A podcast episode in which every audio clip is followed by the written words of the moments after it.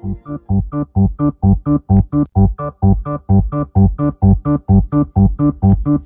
happy Halloween, Halloween, Halloween, happy, happy Halloween, silver. Happy, happy Halloween, Halloween, Halloween, happy, happy Halloween, silver. It's almost time, kids. The clock is ticking. Be in front of your TV sets for the horathon. And remember the big giveaway at 9. Don't miss it. And don't forget to wear your masks. The clock is ticking. It's almost time. Happy, happy Halloween,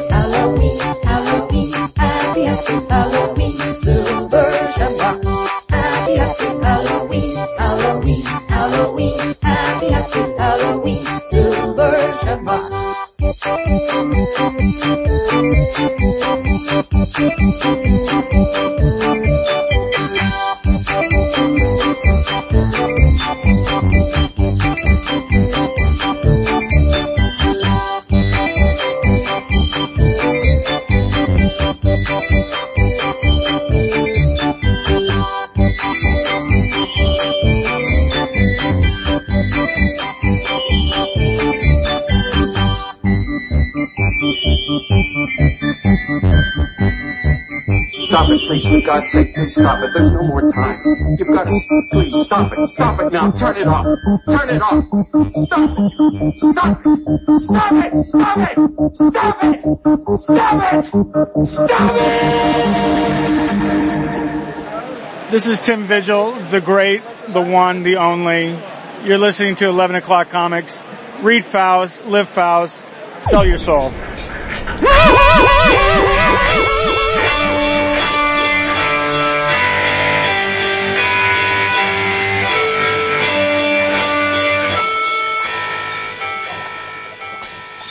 boy, we got a little bit of blowback on Yeah, I heard it. I probably yet, so.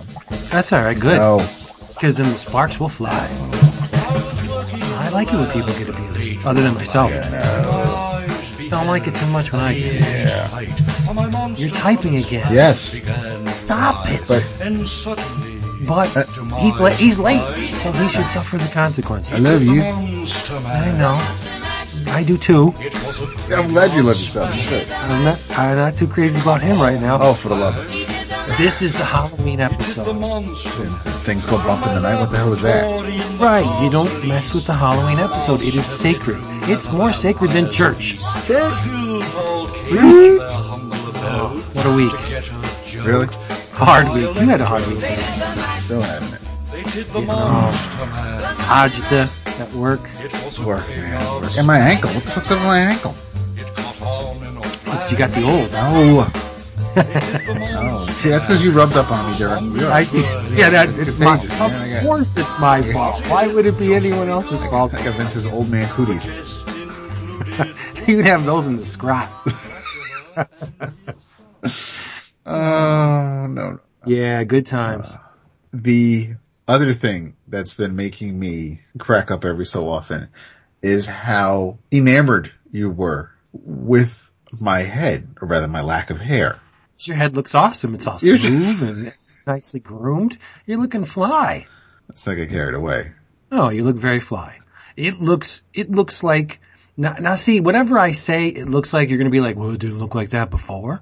And that's not what I'm saying. What I'm saying was, you're doing great things with what With what I have, yeah. Yes. Before you were kind of like a little bit on that river in Egypt, you know, trying to make it all. no, I wasn't. That's, oh, blame it on the wife now. You gonna blame it on the wife? She hears you, you're dead. uh, no, No, but it look, I think it looks very nice. It looks, it looks muy macho. you're a peach. You don't want anybody to F with you. No.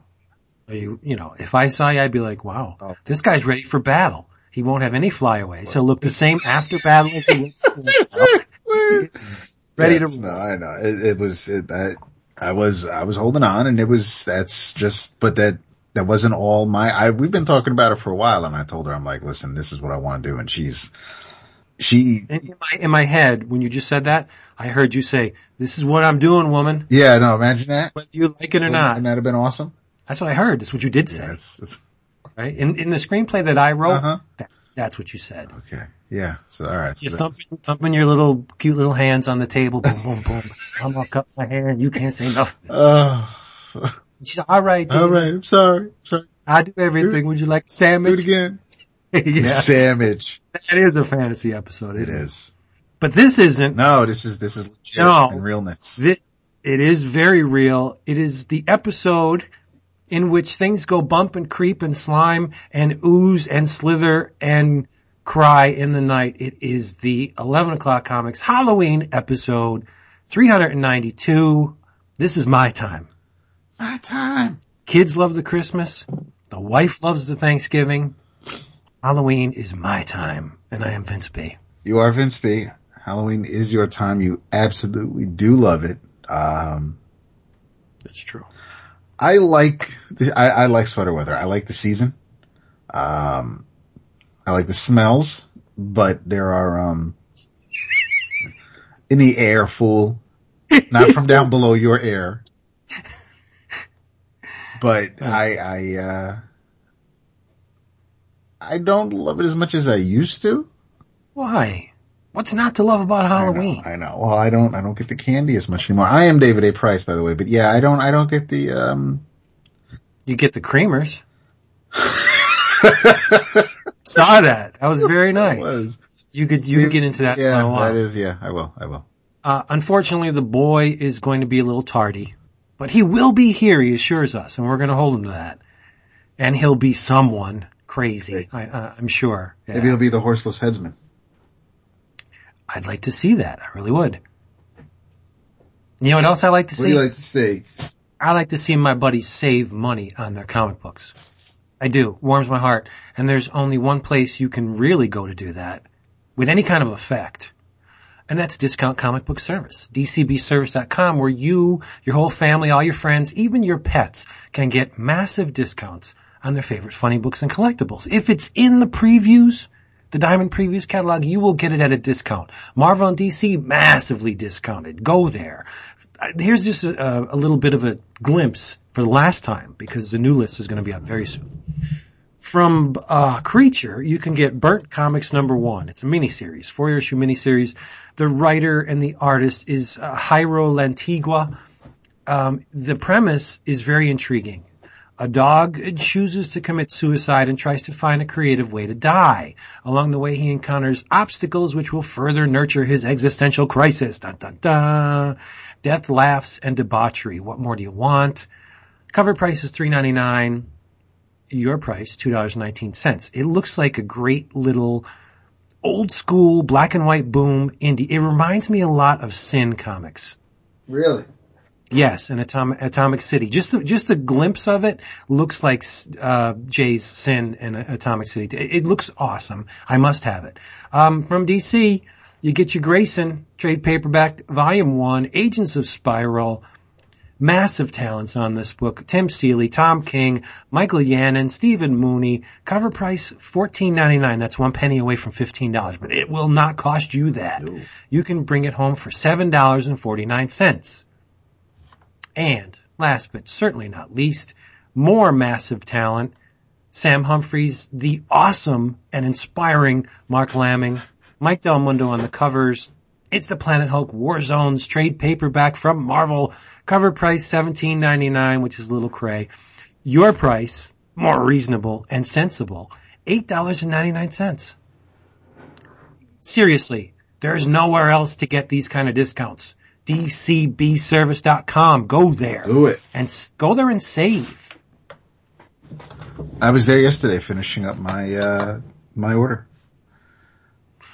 I also forgot to order something. I had to add something, and and it's it's strange because uh, once you buy a series for a long time and then you you drop off, it, it's gone, right? You so you don't think of and and I was like, why did I ever drop that book? I'm talking about the Dark Tower. I let go for a little while after um, Jae Lee and Richard Isanove left. I was like, why? I miss it. I miss that book. So I went back and I jumped on with the new drawing of the three series, ordered the first three, forgot about the fourth one. So I had to jump on, or was it the third one? Whatever, who cares? But I had to jump on and order the most recent issue and add it to my order. It's effortless. You could do it on DCBS, no problem. And if you miss the window, there's this fancy thing they got now called email Dun dun dun. you can send someone at dcbservice.com an email and say, hey, I missed a certain issue or I missed multiple issues of a certain comic and they will do their best to make sure you get them. In most cases, you will get them. Unless you missed like Amazing Fantasy 15, Yeah. they're not, they're not going to add that to your order. But most stuff they will and you will get it. Um, I made sure that, um, sheriff of Baghdad. what? Yes, Baghdad, not Babylon. Baghdad was, uh, was ordered. No, it's, it's It Babylon because they, yeah, because the whole Prince of Baghdad. Yeah, so Sheriff of Babylon, Sheriff of Baghdad. The new Tom King, Mitch Gerads book. I had to make sure that, was on there. And I saw some in tears of that. Oh my goodness. oh yes, and Yeah. as I was going through the Vertigo section, I realized that I forgot. I thought it started this month as well, or with this this this order form, but I had to request the first issue of uh, Slash and Burn with inks by Andy Parks, who is at the World Series baseball game tonight, as he was last night. really? Yeah, because he's he's a Kansas City boy. Well, he's he's he's in Kansas, so uh, he he was at the game last night, and which is probably why they won. He's at the game tonight. Uh, the Mets are up by one right now. It's one nothing, but um, Chris? Wait, wait, hey, no, dude, Ah. this is the one time in how many years? I know. I and know. it's the you know what I, so uh, you know what I do to tweak you? what?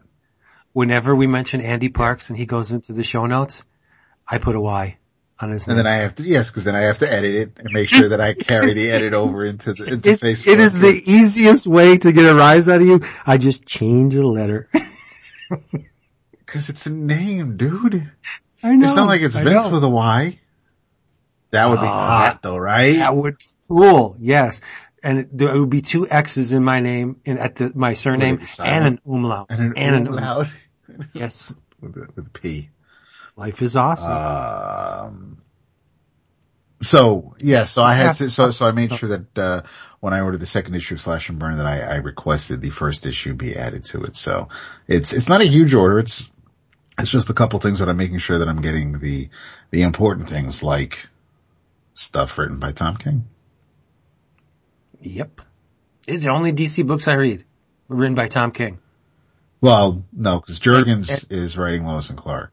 Right. And well, I was going to amend that. And there's, there's two writers at DC who really float my boat. Tom King and Will Pfeifer. That's true. Yes. I stuck with Will because I love him and he's good. Yeah, I, That's- I am behind on my, on my type. Yeah. Bang bang. Uh, we gotta get through the drink roll call because we have to talk about Walking Dead before the boy gets here. Yes. So I don't, I don't think he saw it. Yeah, I think you're right. Correct. I do believe you're right. Which is uh, insane. I know, I know. Whatever. It's been, it's been Uh, three episodes and it's, it's been pretty goddamn stellar. You're exactly. But well, we'll get into it. what I'm drinking, Mr. Price. What are you drinking? Well, I'm two fisting it. Oh snap. You I- got coffee in one hand, Oh, coffee I in had the. That during the day. My amazing brother-in-law gave me some beer because he is a connoisseur of, of the brews. He, chances are, if it's a small, small batch thing, uh, big name, he has had it in the past and will give you an opinion on it. I'm sorry, I'm kind of hoarse again this episode. It's sexy. Don't worry about it. But um, from Green Flash, this is called the Green Bullet Triple India Pale Ale, New Zealand dry hopped, and this thing is, I think, 10.1% alcohol. It's awesome, and it is rip your face off hoppy. And in the other fist, from Heavy Seas, it's a loose cannon uh, triple hop IPA. And this is, um, looking for the alcohol content. 7.25. So it's baby steps compared to the green bullet. But the green bullet is very tasty. I like it a lot. If it's hoppy, I will, I will suckle at that teat. That's true. That is very true. I can't stand limp beers, limp tasteless beers. Well, you don't have limp, tasteless friends, so it stands to reason that, you know, you would not want your beverage to be like that either. I want to feel alive. When my lips hit that rim, I want to feel alive. Yeah. Oh wait, we're not talking about prison. All right. So the, uh, last night, because of the kind of day I was having, I came home to a, um, I poured myself a nice glass of Bulleit bourbon and I am not doing that again tonight because the Mets didn't win last night. So I'm going through that whole superstitious thing where, you know, I'm going to keep doing what I do hoping that, you know, if they win, it's you just repeat the shit. So, right. So I'm not drinking that tonight. Okay. I am drinking just for you. I'm drinking great, Nice. but I want to make sure that what I'm drinking, I have enough downstairs so that if they do win tonight, I can keep going. And, That's in, that's cray. and the only thing I have multiple bottles of right now, well, or enough to last me through the World Series is Redwood Creek and it is their Merlot from California. But you didn't have a great day at work today. So are you going to intentionally screw up or piss someone off tomorrow if they win? Hold on, I'm pouring, I'm pouring another glass. Thank you. No problem. It's the Halloween episode. It's chunky. It's, it's, it's going through my, it's going over my finger. Wait for the shake. trying to quiet down. Uh, uh, if you have a bad day today, if you had a bad day today and you're going into work tomorrow, have them having won, you're going to intentionally want to have a bad day to keep that silly superstitious thing going. What if the cat comes in and like scratches your face? You're going to let the cat do it again tomorrow? This is crazy. It's just No, no, oh, I see what you're saying. No, right. No, there are, there are things that I can do within my power. Like, like you have people who wear the same, same color shirt. Or some people go crazy and wear the same damn shirt. If, if they're on a streak, um, or they, they shave. won't shave. They'll let their hair, Right. they- you know, things like that. I can, if, but it's, I would not poop. If my team won on the first, I would not poop and see how long I can pull that off. and it's because you're ruining your body that they're going to keep winning. That's, It's true. that- that is true. That's, that's, cause it, that's my, I'm part of the team. I'm, cause Right. I, pe- people slay me with the whole g- going buck wild because, you know, their team won as if, as if you, as if you watching at home had anything to do with, with being, with them overcoming the odds and, and winning. It, it just, I don't know, whole, brother. No, no, I'm not talking about the whole vibes and I- no, I and think universe, right? No, I, I get Yeah, that. I get that. Yeah. There are reasons why you do it, but I mean, you have people who like will will go and and buy and basically will wear the uniform of the team as if they were there, as if they were integral. Yeah, I know you're not a fan, but there was an episode of Art Bell, and Zach Crucy is now laughing. Uh, of course, that's why I said it. There was, there was an episode of Art Bell where uh, one state was going in had a really bad drought, terrible drought conditions. They were hurting for water, and Art said, "Well, hey, why don't we do this? Why don't we all just wish for rain collectively? Everybody within the sound of my voice, because he had at one time a massive listenership." And he's like, everybody just wish for rain for this state. And by the end of the episode, I think it started to rain, if memory serves. He could have been bullshitting us just like he has many times in the past with his personal life. Uh, so I don't know, but I'm just saying, I think the, the human mind can do many, many wonderful things if we only knew how to use it. Oh, absolutely. Obviously. Judging by the, the people that are running for president this time around, we really don't know how to use it. But anyway, Walking Dead. No. What, oh, you, want to you want to do the thank yous after? No, you, you have to or- do things. I don't know what he has. You have thank yous, right? Well, I have, yes, I have a, uh, I have a huge thank you for Mr. Stephen Water, um, because for some goddamn reason, in my neck of the woods, no matter the store, nobody has any coffee mate hazelnut flavoring in stock, the powdered, the, the non-dairy hazelnut creamer. They have some liquid and not many. A couple might have the bottles. They, they might have the stuff in the dairy section. so It is, but, and it's the little things because they're, I don't, I I, don't do it every day, but there are times where, you know, sometimes I just want, I, I make food and drinks for me to enjoy. And, and if that's going Right. to do it, that's good. So, um, Why else would you drink them, Right. right? Yeah, cause It's like, it's like pumpkin there's that whole purist thing, or if you're a real man, you drink it black. I, I drink it black. I drink it black plenty of times. Sometimes I just want a little something. So no place. It doesn't matter what I, I've been to like three different supermarkets. I've been to drugstores. I've been anywhere that has a small coffee section. Plenty of French vanilla out the ass.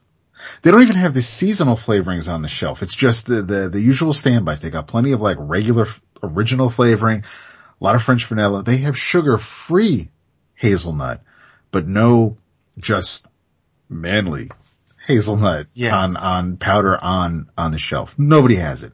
And I, it wasn't the first time I, I noticed it and I bitched about it on Facebook as, as I'm wont to do. And, uh, Steven noticed it and, uh, and, and he actually had some delivered to my house. So now I have some for a while. Hopefully by the time, I don't know what kind of shortage is going on in the Northeast, but so hopefully whatever, um, by the time I'm done with these, uh, containers, these bottles, then, uh, maybe, maybe it'll be back on the shelf or I'll just find out where the hell he ordered from and I'll just get it there myself. But I'm I'm going to try this since you you were so successful. I'm not saying you were intentional, but people pick up on things. I'm going to try something. You know, I, I am running real low on four terabyte external hard drive. yeah, you are. I can't find them anywhere. I looked at, I go to Best Buy. Well, I don't go to Best Buy, but I mean, online, they won't send them to my house. I, I just can't get a four terabyte hard drive external. My book by Western Digital. Model and so if anybody, model number X245732294, if, if you, you know, anybody knows where, you know, I can find one. But anyway, uh, let, let's see if we're Someone's going to set up a goddamn GoFundMe page. Yeah, needs another hard drive. I only have like 15 of them. But no, I don't. I'm seriously don't. Uh, let's see if we're in agreement. Vanilla has no place in coffee. Yeah, no, I'm not, I'm, I'm not the, there are times where I might be in the mood for it, but it's, it's not a, uh, it, it's not. I a would, regular.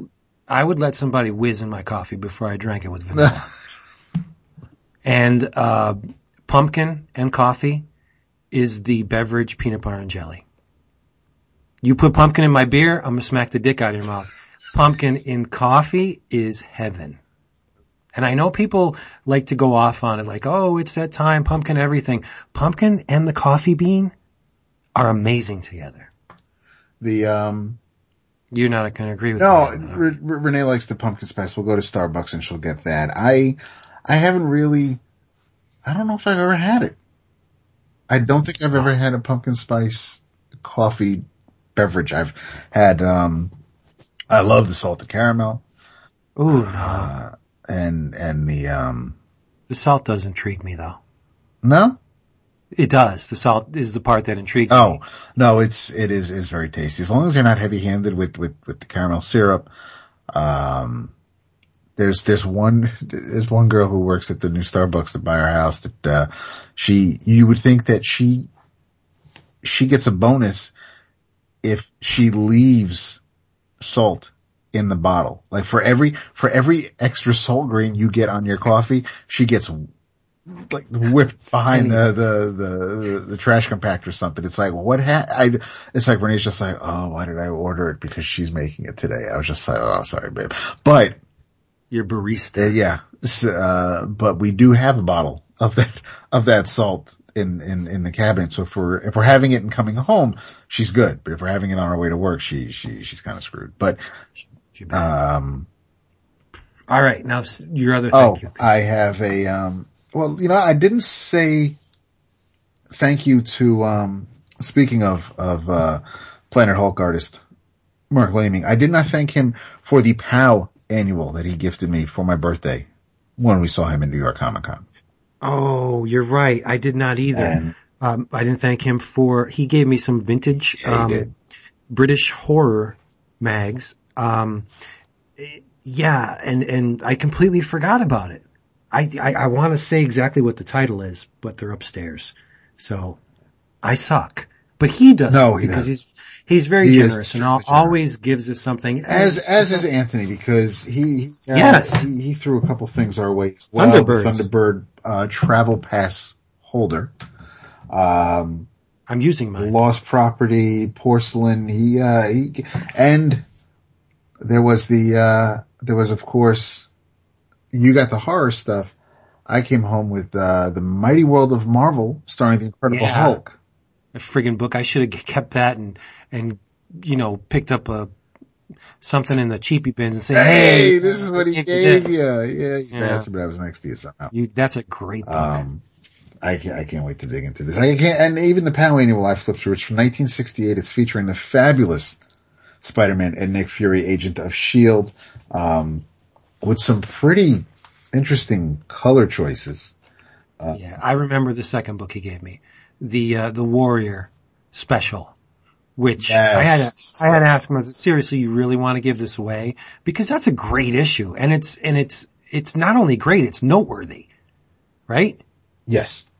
because you know Miracle Man and and the whole uh, deal surrounding that. And I have a copy of that, but it looks like your cat had a field day with it. Not a great copy. And the copy he gave me was pretty sweet. So he uplifted me in in a multitude of ways. And finally, this, uh-huh. th- this arrived well after everybody else has arrived. Jason got his first, even Yep. though apparently was supposed to go to New York. Vince received his on Thursday. And I was like, okay, cool. Nothing came for me Thursday, so definitely gotta be Friday, right? No. It finally showed up Monday when I got home. Uh, this of course is from and by Mr. Dave Jordan. It is Sad Man. Did you read I, it? I did not sit down to read it yet, but it, I flipped through it because I was reading it online as well. And it is, it's, there's some, and like Jason said last week, you know, watching, watching Dave's growth from like the first strip to the more recent stuff, it's, it, it really is, you know, he's kind of a textbook example of if you do something every day, like what, what, what is it, 10,000 times or something? As long as, if you do something enough times, you just, you, you get really good at it and, and, and, and can master it. And he's, uh, I, I love the cover. I love the look on, it, it is so mini comic independent Yeah. felt. It's just, but the cover of just, of, of the stark white silhouette with just the mask and, and, and the, the, the, the, modern contemporary haircut. It, I love the look of just, just the face from, from, from the hairline to the neck. I, I, I- love that starkness with just the mask going across it, it the, the, the, the domino mask, but it is a, um, actually I won't even call it a domino mask, but it's, it, it's good stuff. If you have not, because it's a limited print run, get it. It's at the Etsy store. Um, go to Etsy.com, look for Sad Man, look for Dave Jordan. You'll see his other stuff there. The, um, the, the, uh, where, where do we go from here is also available on the site, but, uh, support this guy. It's, it's, it's Yeah. really, really good stuff. I'm not disagreeing with you about the whole um, experiencing the journey thing. That's great. Um, I, I enjoy that, but in this instance, I think it's almost unnecessary because I will explain. Um, every artist is a universe unto themselves. Right. The, uni- the universe that P. Craig Russell depicts in his comics, and Jaime Hernandez, and um, say uh, Javier Pulido, and like all these guys. Everyone who draws comics has their different, unique take on the universe, right? I think the Sad Man universe, as depicted in this first book, doesn't need to be improved upon. It's rough, it's crude, it's um, bleak. The the lines are unvarnished and matter of fact. I think they are exactly the way they need to be. There's no good drawing, there's no bad drawing, there's effective drawing, right? Right. Either it's effective or it's not. Right. It makes you feel something or it leaves you cold. And if it's intended to leave you cold or intended to f- make you feel a certain way, then it is effective, right? And I think the drawing in, in Sad Man, this book is exactly what it needs to be. If there were any kind of embellishment or finesse, it would lose that, that germ of an idea where this is a bleak friggin' world with a character who just can't catch a friggin' break. You know, it's, it's called Sad Man. It's not called Mr. The Terrific happy-go-lucky. or you know fantastic dude it's it's sad man and and just just the starkness of the the white paper that that shines through most of the the artwork like there's not a whole lot, a lot of blacks in it it's it's line work and it's it's it's ragged it's rough and like i said it's crude and it's great because of that i i love I mean, come on my favorite living artist is gary panter i love crude when it's done intentionally and when it's done well. And this is. Yeah. I, I think this book is just, uh, I don't want to say the P word, but it's fine the way it is. It's more than fine. It's super fine. Super. S-U-P-A. Yeah. Right. Walking Dead. Episode three titled Thank You. Right. which we finally figure out, we see why it was titled that because someone mouths that exact phrase, um, before ruining a lot of people's nights. you know, uh, I didn't mention this last time because we didn't talk about it because the boy is deficient in his Walking Dead viewing. But did, Jennifer Lynch directed the last episode, the the second. Yeah, I episode. noticed that. I did notice that. You know who Jennifer Lynch is, right? No. David Lynch's daughter. Oh, cool. Yes. And I thought last episode was, until now, um, one of my favorite episodes of the entire series because there was a definite Twin Peaks edge to it. Not, I mean, you know, the apple and the tree and all that bullshit, but the, the, the, the scene, and I, I won't, well, you know what, let's with, just, with, with what, Carol. no, Carol is definitely my favorite character by She far. is your favorite character. Yes. Daryl is slowly tiptoeing into uh, pussy country and lapdog land, and it's like he lost his his gumption somewhere along the line, and now just um, is is uh, Rick's subordinate. Just he does what he tells him to do. He has his own ideas, but he's loath to uh, make them to voice them. Should Rick not, you know, be copacetic. He's just, he seems to be holding back where Carol, Carol has taken the, the show, she's owning the show now. She's, she, it, she, ha, she does what exactly has to be done and she makes no reservations about it. She will kill you if you're in her way. If you, if you threaten her people, she will take you out. She dispatched a child because she was afraid of what that child would do to to her her loved ones and, and the living. So she killed a child. What kind of a woman? Um, you get into the whole motherly thing, the, the nurturing, and that, I'm not saying that is that is a, a blueprint of the every woman, but women give birth. It's a fact of life, right? So they they are they do have motherly instincts, and for a woman to take out a child, that's that's horrendous.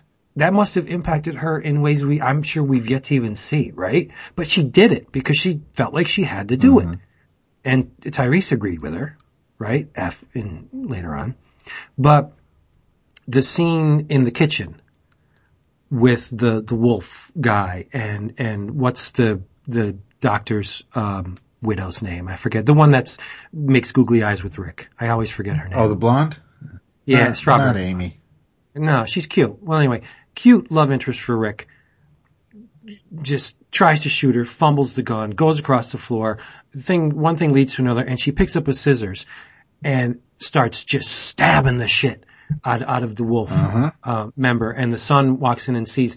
I, I'll tell you, And she I- does it one last time. I rarely get excited when I watch TV. I stood up and I said, fuck that bastard up. Ah! And she's stabbing him and I felt it. It was such a, a visceral moment. That's what this season is. This season is tons of visceral moments like the one we got in episode three, which my opinion, it's not going to change because I thought it was a great episode, but their follow up could cloud my appreciation of this scene. If they backpedal, and Skottie Young is convinced they're going to, as is friggin' contrarian Mario, uh, that there is going to be an out for Yeah, my brother is one. A lot of the, um, a lot of the articles that I've read, um, cause yeah, they, it, it is, it is entirely possible, but I don't know why they would feel the need to, ha, fooled y'all. We had you going. You really thought it happened and, and ha ha, psych, here he is again. And it, it's that would, That's shenanigans. They don't. they don't need to. to do. No, no. Then just, I mean, then, then just show it. Show it. So then now we're trying to figure out, you know, well, when the hell is Glenn going to show back? And there's no, there's enough crappy stuff going on around them that this doesn't need to be added to. We don't, you know, Maggie lost her sister right in front of her. You know, they're just things that That was dumb. they were just, you know, so they're, Maggie hasn't exactly had a lot of good times lately. Maggie Um, saw Maggie saw her awesome father. She saw her father die. I mean, she didn't see, she, she didn't see Beth die, but she saw, I mean, Beth was brought out to her. The, um, but yeah, you know, and then, and then, and then she and Glenn are finally, you know, together and, and, and maybe, and she's probably pregnant also, which isn't going to help because now, now, now, now the baby's just going to remind her every day. But the, um, there's just, there is a way that they could do the out and, and I'm kind of, and I hate the whole, oh, look at these behind the scenes photos of Glenn in costume with some guy who hasn't been introduced on the show. I don't care. If it, it, listen, it, it does it happen on the show? Then it's canon. I don't, I don't care about behind the scenes shit. I don't care about what, what, what script the writers threw out that day. I don't care about anything that going in to make the show. Show me the show. That's what I'm going by. So I, you know, the fact that, oh, Glenn wasn't interviewed on The Talking Dead like every other dead person is, or they didn't do an in memoriam because, because why? Because they, so That means nothing. Is is the Talking Dead? Yes, it's related to the show. Of course, Right. they're talking about the show, but it, it has nothing to do with the actual piece of art. It's commentary on the Right. art. So whatever they do on, on Talking Dead, what it, it it doesn't factor into the actual piece itself, the actual art. It shouldn't factor into I it. agree with you. Um, but I really, I, I, I would, I would be dumbfounded if he gets out of this. I mean, when we take the, let's see, I, I'm sure there, there are ways of, of tabulating the possibility based on how many zombies are in the scene and the location and his proximity to the fence. If, if he pulls himself under that dumpster, I'm going to have a hard time watching that show again. If, if he somehow kicks his way out and scrambles up the fence with the frickin' barbed wire or somehow makes it to that stairwell that I didn't understand why they didn't just make a beeline for that in the first place. There was a, uh, an access stairwell leading up to like the second floor on the building that's right there. They could have just, it would, it would make more sense to try and run up that stairwell and hope that the door was open. But if it wasn't, I think they could defend themselves on a stairwell way easier than they could on the top of a dumpster. Yeah. Like all you gotta do is use the zombies weight against them. Push the first one down and watch them all tumble, wait till they get back up, push them down again, and then Rick comes with the RV and saves That's them. what I kept waiting for. I kept waiting for them to drive up the alley, and it, it, there were just there, there were definitely things setting up because once, um, once uh, what's his face, um, ankle guy, and he he he was actually oh you'll you'll love this, uh, real life ankle guy ankle shot guy is is married in real life to Sasha. Oh, that lucky bastard. Dude. Um, so he might stick around for a little while, just, just so they can carpool into work together, I guess. Yeah. But the, um, uh, the, the, the dude who, um, scratch guy and, and of course then there's Hobble Chick or Crutch Girl, whatever you want to call her. So I think her name was Amy, and I think, uh, I know that the hat dude was Sturgis. yeah, thank God what happened to him. Yeah. Uh, idiot. The, um, but it's just like last episode two. I'm getting real tired of these Alexandria people, these limp wristed, weak kneed people that are taken out by a single zombie. How can you be taken out by a single zombie? They're not fast. because you're not, It's come on. they're not, they're not used to it, dude. They haven't had to deal with it. Not used to it. I'd be pretty damn effective in a fight Well, with the, with these zombies. But but even this episode where um uh I love you, honey. I'm sorry, I'm gonna Yeah. die. Uh, he was taken out by a zombie from behind. They're He got all in this. yeah. They're all in Because this area. failed. Nobody saw this zombie coming up to him. Well, because they, They- they, they- were watching Sturgis run away.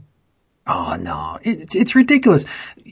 You, you the people that the trained people that were there, like Michonne, and and when you're done with the immediate threat, don't you do a 360 to see what's around you in all directions? Why do you just stand in one direction and just hope there's nothing behind you? You get a, a recon of the entire area. Do a it's it's just com. I know how to do it. I'm not a fighter, right? that one zombie takes these people out. And last episode, the dude, the zombie came from behind a tree. Yeah, It got him behind it like, boo. Oh, I'm dead. I know. You, you, you're pathetic and you deserve it. Yeah, I know. It's Darwinism. But with, with how, how, um, severe their numbers were, were being decimated, uh, things were definitely getting set up so that, you know, everything was, everything was in place, you know, with, with the, with Glenn going through his bag with the watch and everything else. It was, it, it was fitting. And the fact that it happens like this just reinforces the fact that shit happens and bad things happen and you, and they happen to people that you do care about just like the real world. And to have the, the music and the slow motion and not being able to hear anything, you're just, you're just reading Glenn's face, um, wondering, oh, you know, cause I've, I've watched this scene and if, if dipshit, if, if, yeah, Nicholas, if he landed on him, I didn't see when, when the camera pans back and, and you see Glenn from the side and, and, and, he falls down on his back, I didn't see Nick land on top of him. No, no. And, and I thought initially, I, based on the way that, that one scene where they first pitch into the, the scrum, Yep. I, I thought, okay, he's going to land on top of him, but you don't actually see him land on top of him. Mm-hmm. And I thought the death as filmed was amazing. I do too. I thought it was very well shot. I would have pitched, well, I didn't have the same goal that they had. I would have pitched the angle a little bit more, you know, just so you can see the wound, but then they would have given away what they didn't want to give away. Um, and I, that scene, you don't, you never see it coming until, I mean, there's no indication. Yes, there are, there are flashes of Nick dealing with the old anxiety crap.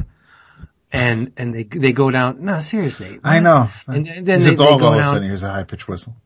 yeah, they go into the, the alley and it happens so fast. My jaw just, whoo, I was aghast. I, it was a very effective segment as, as filmed.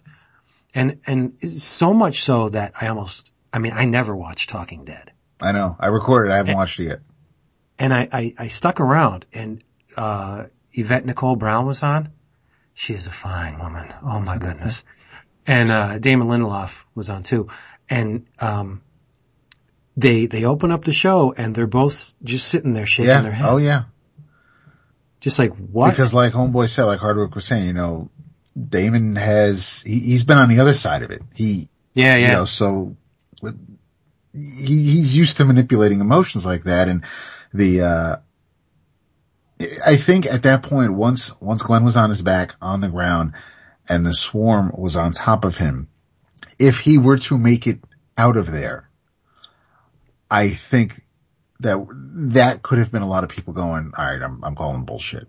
I, I, you know what? I don't want history to repeat itself because I parted ways with the comic when uh, Glenn kissed Lucille, and I said I, I really don't want to to fund the work of a malicious writer who loves to kill his darlings. That's what Kirkman does.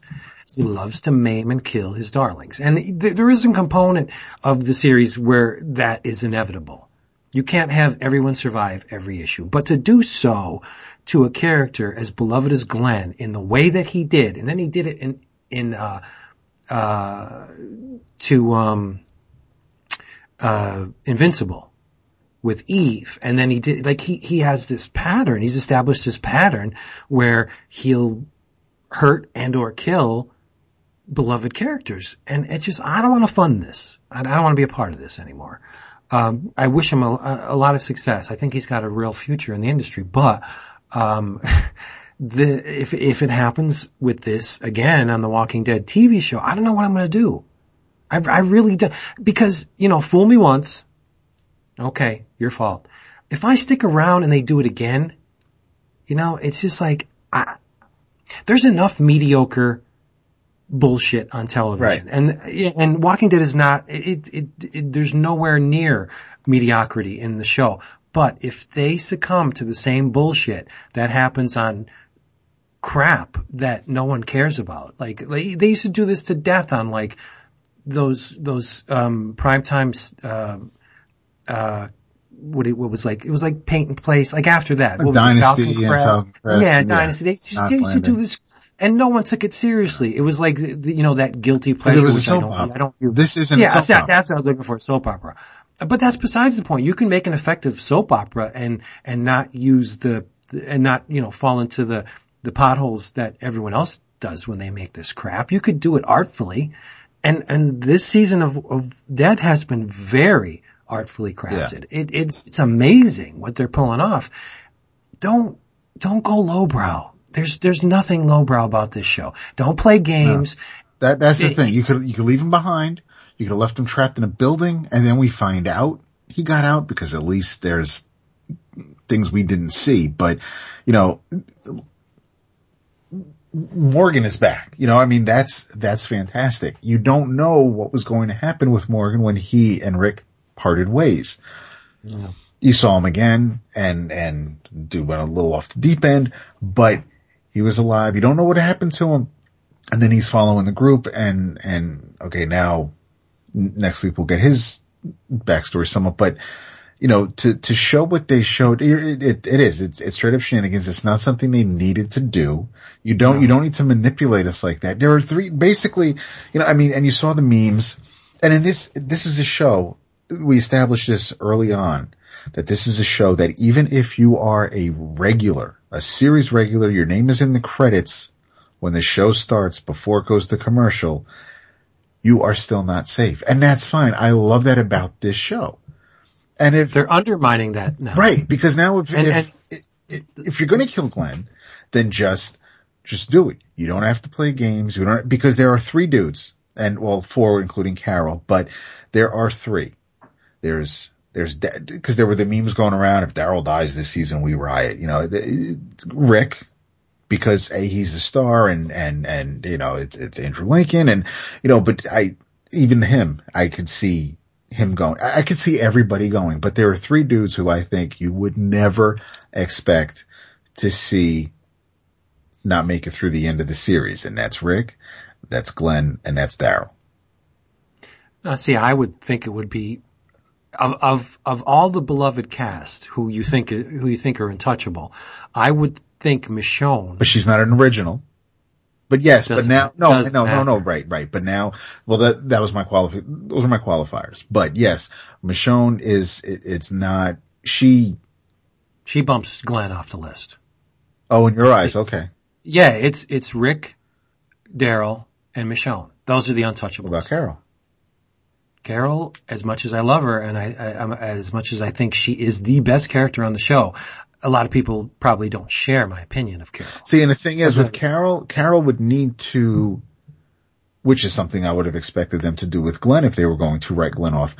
There, with a character like that, there needs to be a sacrifice made. They need to go out in a blaze of glory. And, and, but, but that, which isn't always ideal for this world, which is why it's a little bit more gut wrenching if it doesn't happen that way. But I would think that, that if Carol were to go, that she is going to take out as many as she can Oh. with her. Yeah, yeah. Um, but see, that was the great thing about Glenn's, uh, supposed death. There wasn't a whole lot of pomp and circumstance. He just got eaten. Right. Supposedly. Yeah. And sometimes that's the way it goes. Yes. Insurmountable odds, one, uh, lone dude, uh, it happens. It happens. At least it's not, he didn't go out Alexandria style with, with one zombie popping out from behind a tree like a friggin' dead jack in the box. Oh, I'm dead. Like, it's ridiculous. But I thought this, this scene was fantastic. But there are a couple things that they mention on Talking Dead that, well, one of them they didn't, they mentioned on the show, but I think you would think it would be obvious. Do you think that the Rick's cut is going to lead to his character on the TV show physically Oh, losing his hand. yeah. Um, I saw a link on Facebook where I guess they were asking, they were talking to a showrunner and he, and they warned you, you know, don't click this link if you don't want to know, but they spoke to a showrunner about where this is leading to. And I kept going back and I was, and they, it was real fucking slick because if you're not careful, you could think he got bit or scratched, but it was when he pushed up against to push No, the cut walker himself with the away. Yeah, because Yeah. the blade was sticking out of the dude's shoulder. that He, he cut himself on it. So it was a pretty big, looked like it was a pretty good gash. I thought it was pretty slick the way they did it. Um, you know, the governor lost an eye. He didn't, he, he wasn't, he wasn't missing a hand. If, if they want to go that route, you know, so what, what are they saying? Infection sets in, I guess it, I don't know. But see, it's, it's really strange because they, as long as the show's been on, they haven't really established exactly what it is besides death that causes you to turn. Like if you get bit, you die. Why do you die? Is it because there's something, There's gotta be something. Uh, there's, yeah. is there a pathogen yeah, there's in, gotta the, be, the, there's, be some, some germ. Okay, so if there's some DNA in the in the in the saliva of these zombies that makes you dead and come back, why isn't it in the blood? Like why, if Rick got cut on that blade that he that was sticking out of the zombie, the zombie's blood was obviously on the blade. So it, it's the same. It, one would think it's the same. Unless it's uh, whole, you know, exposed to air or it, it, it dries out, you know, like sperm. It's like, you know, if, if Yeah, it's like sperm. You know, I mean, at least uh, if they, if they bite you, if they, if they bite you, that's, you know, that, that, that's, that's more directly from the source, you know, dry, dried blood. Um, Because there's no air in their mouths, right? right. Come You on, know. I'm just saying. I don't know. But I mean, you know, in the Romero stuff, you get bit, you dead. And the thing you is- get and- you get blood in you, you dead. And I think, I think homeboy would have cut his own hand off if, if that was, if, if that was a serious risk. well, maybe it'll get infected. Right. Maybe it'll get it'll get necrotic, and he'll have to t- take it off. Or maybe he'll cut it off, and it'll be like Ash in uh, Evil Dead 2, and the hands will be running around and trying to kill him. That'd be fun. But I mean, I saw the the preview for Ash versus Evil Dead. Oh my god, it's gonna be amazing. Oh my, it, it, it was only like four minutes long and I, I would have been completely satisfied if the first episode was only four minutes long because it gave me everything I wanted. Everything.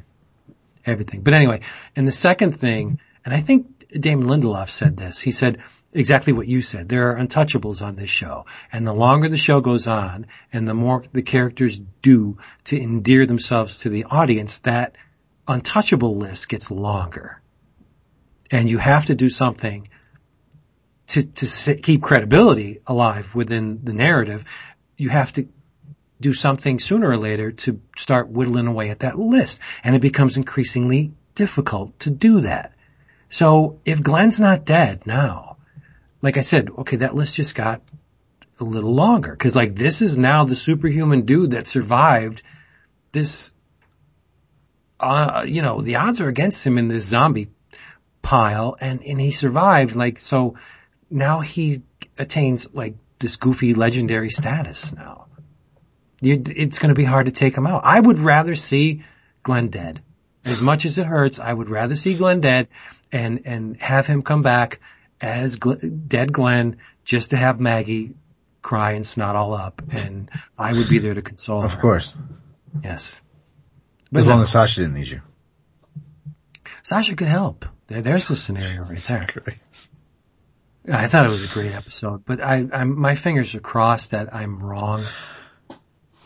That, that, that, you know, well, my fingers are crossed actually that I'm right, that he is dead, but more intelligent people than I have pointed out things. Yeah. Skottie, Skottie, um, Young and stuff. And, uh, I hope Skottie's wrong cause I, I want them to cling to the mission statement. No one is safe take this guy out. He, he, based on what we've seen, he needs to be dead. It would be, it would rank up there with the best episodes of the se- of the, of the, the series. Yep. Oh well. Well, it remains to be seen. Well, I don't know. We probably won't see this week because they're, they're, they're sadistic bastards based on last episode and, uh, they'll probably drag it out some. Friggin' Nicholas. that this is the reaction that we saw from Glenn. That that was something that you would see if it was Maggie getting.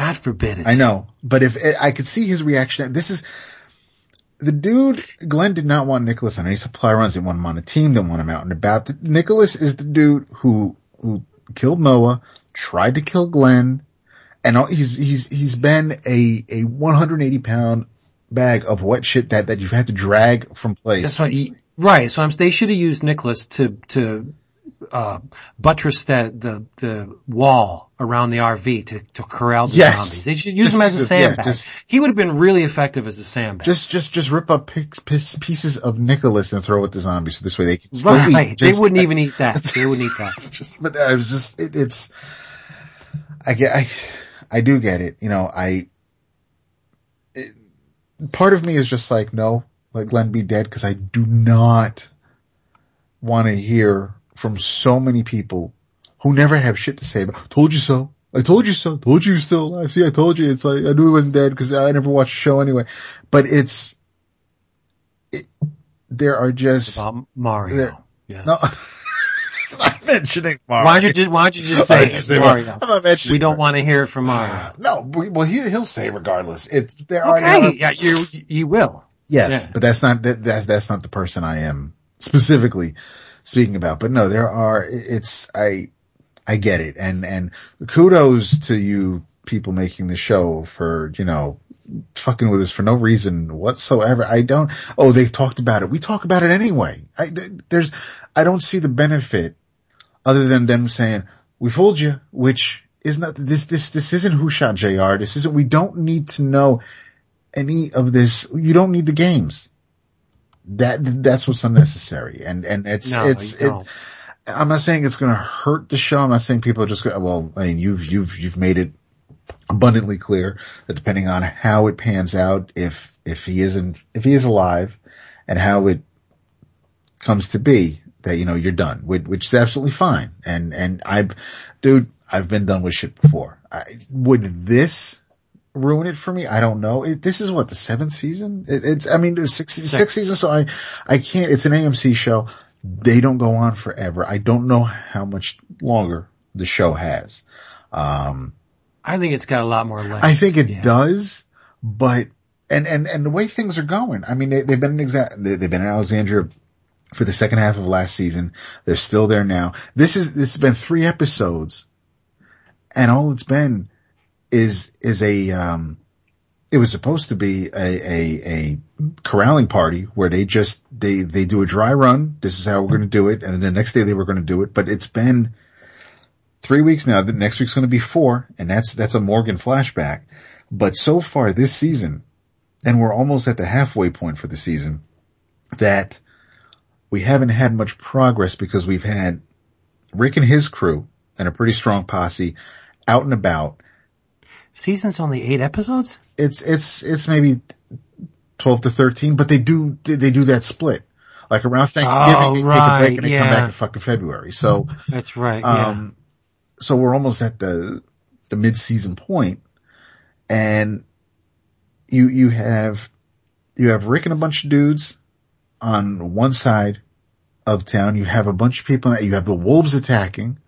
So I'm, I'm just, I'm afraid that we're getting to they're just going to repeat that formula where it's like, all right, we're going to take the first half of the season. It's going to take them forever to get back to where they were supposed to be. Just like the prison, just like the governor. It's like, it's like, why, why are we taking so long? I know it's slow moving. I know it's, it's to ramp up the, the, the tension, but What do you, yeah, you're, you're, what do you think about Enid? Do you think she's a wolf? That's, uh, that's JSS, right? No, that's Carl's, uh, emo Enid, the, like that girlfriend that he, that Right, he's yeah, always hot she on. was scratching JSS and leaving J. Oh, right, right, right. See, that's the thing. Uh, after she saw her parents die, and after she ate Michelangelo, the the um, she so she basically when they, they they shot those scenes with her alone, singular by herself. But then somewhere in in I remember her in the in the series saying we when we were out there. So she, I mean, if they established that, yeah, she was alone when she came to the, to the gate, you know, and then she says we. I, I, I, I'm thinking Enid's one of the wolves, I, right? I'm thinking there's got to be something to her because why did we get a flashback of her of all people? Right. Like who cares? I mean, granted, it was it was it was a pretty fucked up story because Dad's trying to fix the car, and then all of a sudden the Walkers show up, and and now she's she's on her own. So I mean, we get we get why she is, um, why why she's acting like she's constant. Well, she Gloomy Gus. Just pull yourself out of it. the uh I can I can see her but is but she had no markings. I mean, why would they I mean just so be a mole? I mean, did I don't think we know enough about the wolves. Well, the wolves markings, most, are they all branded? Pretty much. Maybe she's, maybe they don't brand spies. Or she's branded elsewhere. Or she's branded elsewhere. Uh the yeah, I don't I don't know. And what was people talking about with like, like, Judith was taken? When when the hell did that happen? I thought they uh Nah, they, I see they said that on, on Talking Dead too, where, you know, the casserole went off, hey, no crying baby. Maybe she's a heavy sleeper. why she gotta cry?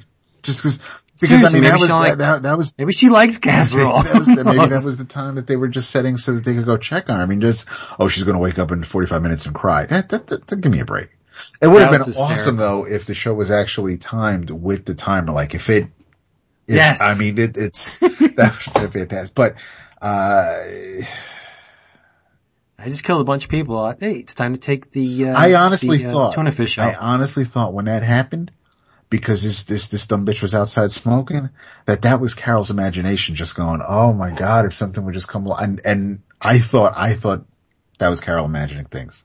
Mm. That, well, yeah, it was played that way in it. and then, and then, yeah, and then it comes back and you realize what the hell's going on. But it, it's, I, I might have to watch the first, the end of the first episode again to see when exactly, um, cause I know Rick told Morgan, get back home, but my man can run fast. yeah. And he was the only dude that, I mean, I guess nobody else was with him. Everybody else was just like, you know, go, go take care of that horn. How do you know? Why would you just send Morgan? That's why Rick isn't dead. Because he's fast and would not be felled by a single frickin' zombie. That's why he's still alive. Cause he's, he's got his head screwed on. Yes, right. he does. Yeah, absolutely. Yeah, you, you know, people, a lot of the people in the group are at odds with his, his, his way of doing things, but he keeps his people alive. And that's all he cares about. That's all he should care about. Yeah. He's not a babysitter. Damn it. He makes sure Sasha and Maggie make sure they're okay. He slipped up a little with Beth, but she, he wasn't around to protect her. So it happens. It does happen. Yeah. Let's talk about some comics. What are you reading? Oof, what am I reading? Uh, let's see. Um, did you read the fifth issue of Weird World? Five new, but I want to hear Oh my lord, no. Come no, I'm not gonna do that to you. It's, You said on the Facebook it's a prelude to another. it is, it is, it is so, Yeah. and which, you know what, hey, maybe, maybe, maybe Aaron was going to write something that was just definitive and end it. But once they were like, yo, this, this is taking the fuck off, man. People are really into this. Maybe we should consider, and it's, I would love to know exactly how much it took off because I'm thinking it, I'm thinking the numbers are there to warrant an ongoing with an eye on maybe it'll get to eight, 12 issues. You know, initially when they pitched the Weird World series, I'm, I, I can only imagine they were thinking, okay, this is a special event. We can do whatever we want. Let them have their jollies and do this world world thing. But I'm sure going into it that Aaron did not plan for it to be open ended. No, which, What which, what which could be why he's not writing it. Right. What are the chances of Weird World, of all things, finding an audience? I, it didn't even catch on big in the 70s. You know, a couple singles and the Marvel, um, special edition, maybe what was it, three of them? Wow, was it really? Yeah, well, isn't, I think Warriors of the Shadow Realm is tied to Weird World. In some fashion. Okay. I could be wrong. But I'm, I, I know the Plug stuff was maybe two, two issues, three issues. I don't know. But they've appeared from time to time in the Marvel Universe since, you know, few and far between. But these aren't those characters. This Weird World has really nothing to do with the original stuff. It's, it's Weird World and you listen to Art Bell? It's Weird, Weird World in name. I swear it sounded like the beginning of Art Bell. No, it was, it was, it was letting me know about the weather. Rain of Men. The, this weird world resembles the original in name only. So maybe that's why it's working. I don't know. The, uh, but I mean, it, it's consistent from the first issue to the fifth. Everything looks fantastic. Um, it's a, uh, it, it, like I said, it's, it's, I'm, I'm guessing some people are going to be really happy. Um, Oh, what? Yeah. Well, if you read it, like fucking Lois and Clark. So the, uh, uh, yeah, yeah, people, I was, I was very pleasantly surprised. I was very happy. Uh, and there's, oh man, there's a, uh, yeah, it's, it, parts of it is a little on the fucked up side, but overall, it's, You don't say. Yeah, no, it's, it's, it is a, uh, it's a good, it's a good issue.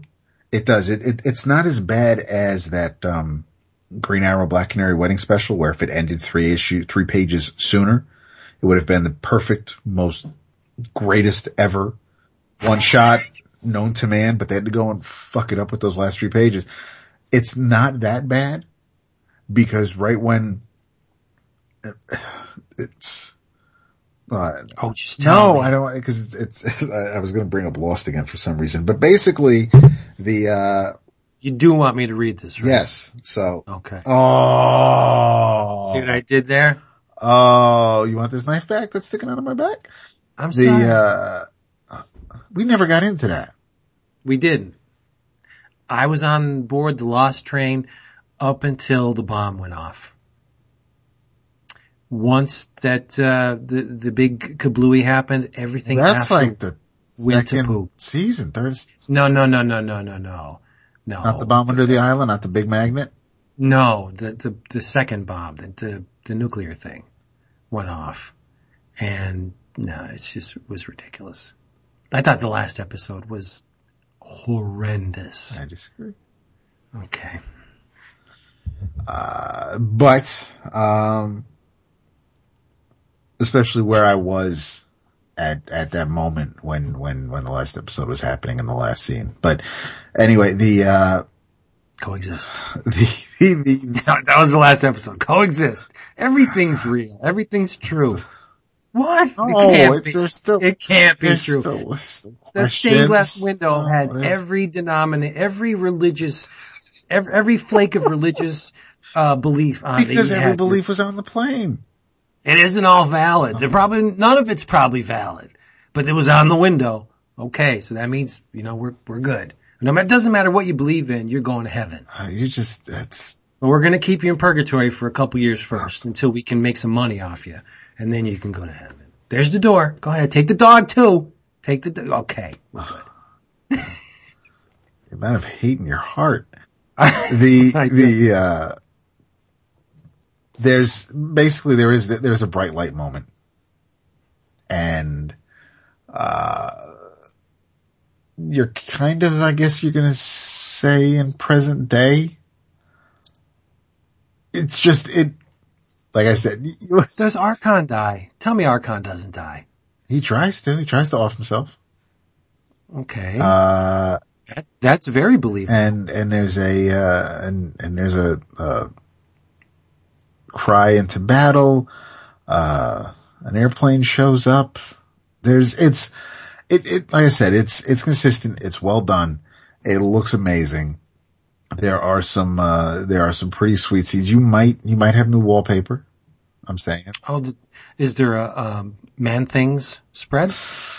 There is a, is there a man thing spread? There is a, a bunch of, um, characters. Yeah, no, there's, there's, um, well, Scully comes back. Uh, No Mulder? this, I see what you did there. There is a pretty, yeah, no, there's, there's some man things and there's a warhead and there's, uh, Even Skull the Slayer is close to his uh, previous incarnation. It, it, I mean, it, it's not too far removed, but the whole world, from what I can remember anyway, is nothing like the original Weird, Weird World, and it shouldn't have to be. Let's let's have a new take on an old uh, dance step. No? no, I, I agree. And and Del Mundo is coming back for the ongoing, but it was uh, visually it'll be consistent. That's good. Yes, who's writing it? I forget. I do um, too. It was not was it's not Humphries, right? Is it? Uh, Yes, Sam Is it? Okay. I believe so. Yes. Good thing you brought that up, Mr. Mind. the oh, Morgan Le Fay is fetching, uh, but no, there's a um, there's the dragon is there. It's everybody, you know. You're doing your best I- not to be specific. I, uh, well, the dragon, dragon shows up. shows He brings cake. They all No, have that's cake. The cake is a lie. the uh no, I you'll you'll dig it. You won't. I don't think too much will be a surprise to you, but I think I think as it, it, in this case, it's it's the journey. The uh, the destination is is pretty much obvious since we know that uh there'll be an ongoing. Uh But I I yeah no I I definitely I dug it. I recommend it. Um I read. uh you know what? The good with the bad. I will say, as as it as it stems, spins, spurns from uh, the convergence event. As great as Lois and Clark is, another tie-in spin-off from the convergence event is something uh, called Titans Hunt. Oh yeah, yeah. Yeah, yeah. Um, basically, pretty much they they borrowed a page from Secret Wars. and They're just using the name. They're just using a title of something that happened. It's um. You're not going to believe this. I'm sorry. Go ahead. My wife just comes downstairs. Uh-huh. She has a Captain America shirt on, That's hot. a Star Spangled Red, White, and Blue tutu, and Captain America leggings. Is this for Halloween or is this for bed? It, it's for CrossFit. There's they're having a Halloween thing at CrossFit. Will you please get out of here? It looks awesome, by the way. I'll wear it for our 20th anniversary. Nice. Great. Yeah, 20 years today. Happy anniversary, Boo. Ah, that poor woman. I know. She kept you off the streets. So I'm sorry for interrupting you. I mean, Oh, that's that was worth that. necessary. That's worth the That was necessary. Um, the, the, the cover's nice. It's, it's based on, uh, Nick Cardy where our heroes are on either side of a memorial and then, um, you have our hero, the, the, the past heroes, um, up in the air, but it, it's, it's very much like Lois and Clark where it's set in the current new 52 DC universe. However, uh, unlike Superman, the Superman we know hanging back in the cut, watching the new 52 happening. Uh, this seems to be, you know, it, this Roy Harper seems to be the Roy Harper, Roy Harper that I read in Red Hood and the Outlaws who was a dick. He's still a dick. It, um, he goes into a liquor store and the, um, the guy ringing him up is, uh, his name is Gnarrk. And, uh, Roy asks him if that's like a nickname and then he's like, it's a name. And he goes to pay and knocks the bottle off the counter, but catches it before it hits the ground and Gnarrk says, you're speedy. And he goes, wait, what'd you say? He says, you're speedy, your, your reflexes. And he's like, yeah, you're right. That, that's me. I'm speedy. And Nudge, nudge. he's drinking that while Agent 37 is on the, uh, on a case where he's going after somebody who's harvesting the organs from metahumans. Oh, that's cool. That's a neat. It is a concept. neat concept. So this dude, he, he, he interrupts, Grayson goes to, um, take down a, uh, a buy that's going down where, uh, someone is, it took the lungs from a, um, uh, yes, they, uh,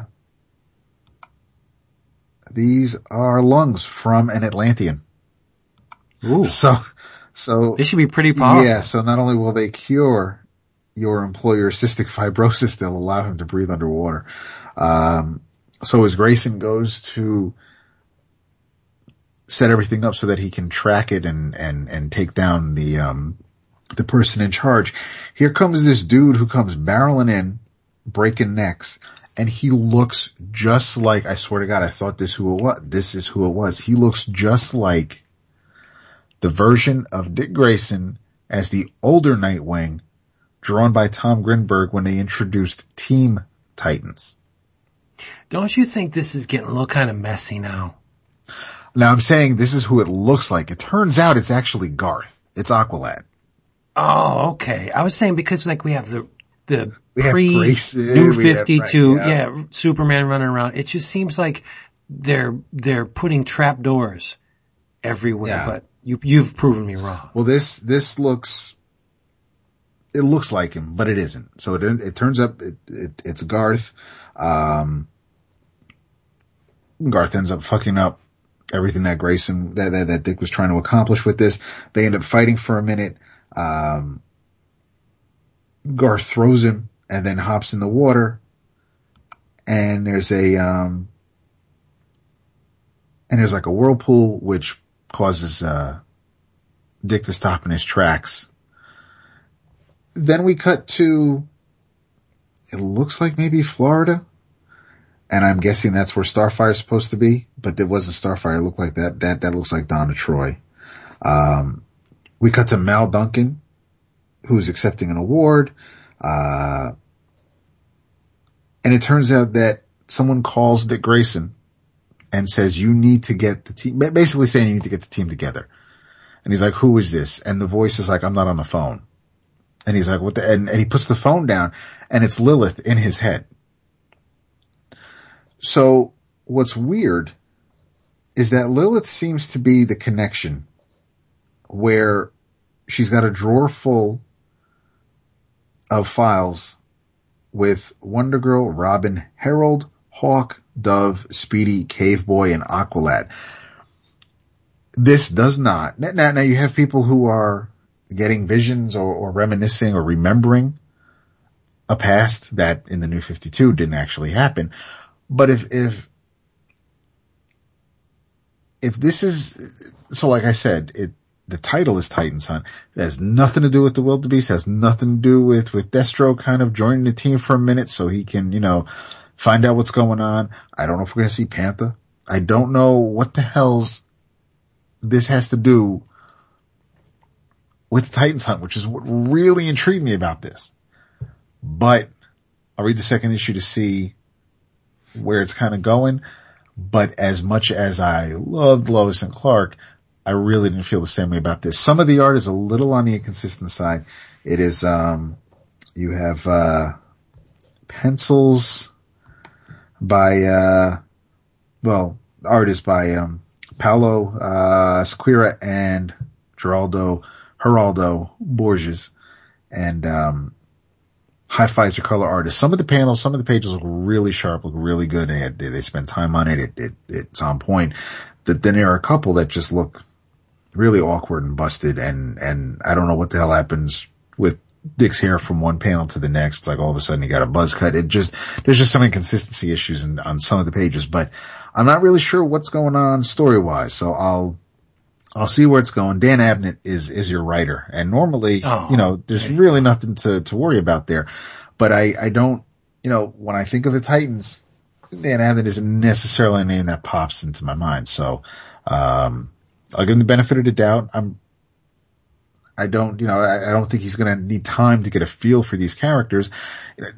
If you're talking about like Mal Duncan or Cave Boy or Harold, these aren't exactly my Titans. I, I have a very specific, just like when you and I were talking about, you know, who the hell makes up an Avengers team and, and, and Squirrel Girl and Songbird necessarily aren't on that team for me, but I'm not sure. Basically, I expected something and I got something else. So that, that's on me. Like I said, I'll, I'll, I'll read the second issue and see where it's going, but, um, I can't jump up and down and say read this like I did with Lois and Clark. So just trying to keep the whole convergence tie-ins or spin-offs somewhat, um, balanced. Yeah. yeah. You've been, um, more complimentary than not, let's just say. You're upbeat. I try. You gotta, you, you gotta point out where the warts are. I mean, rightly so.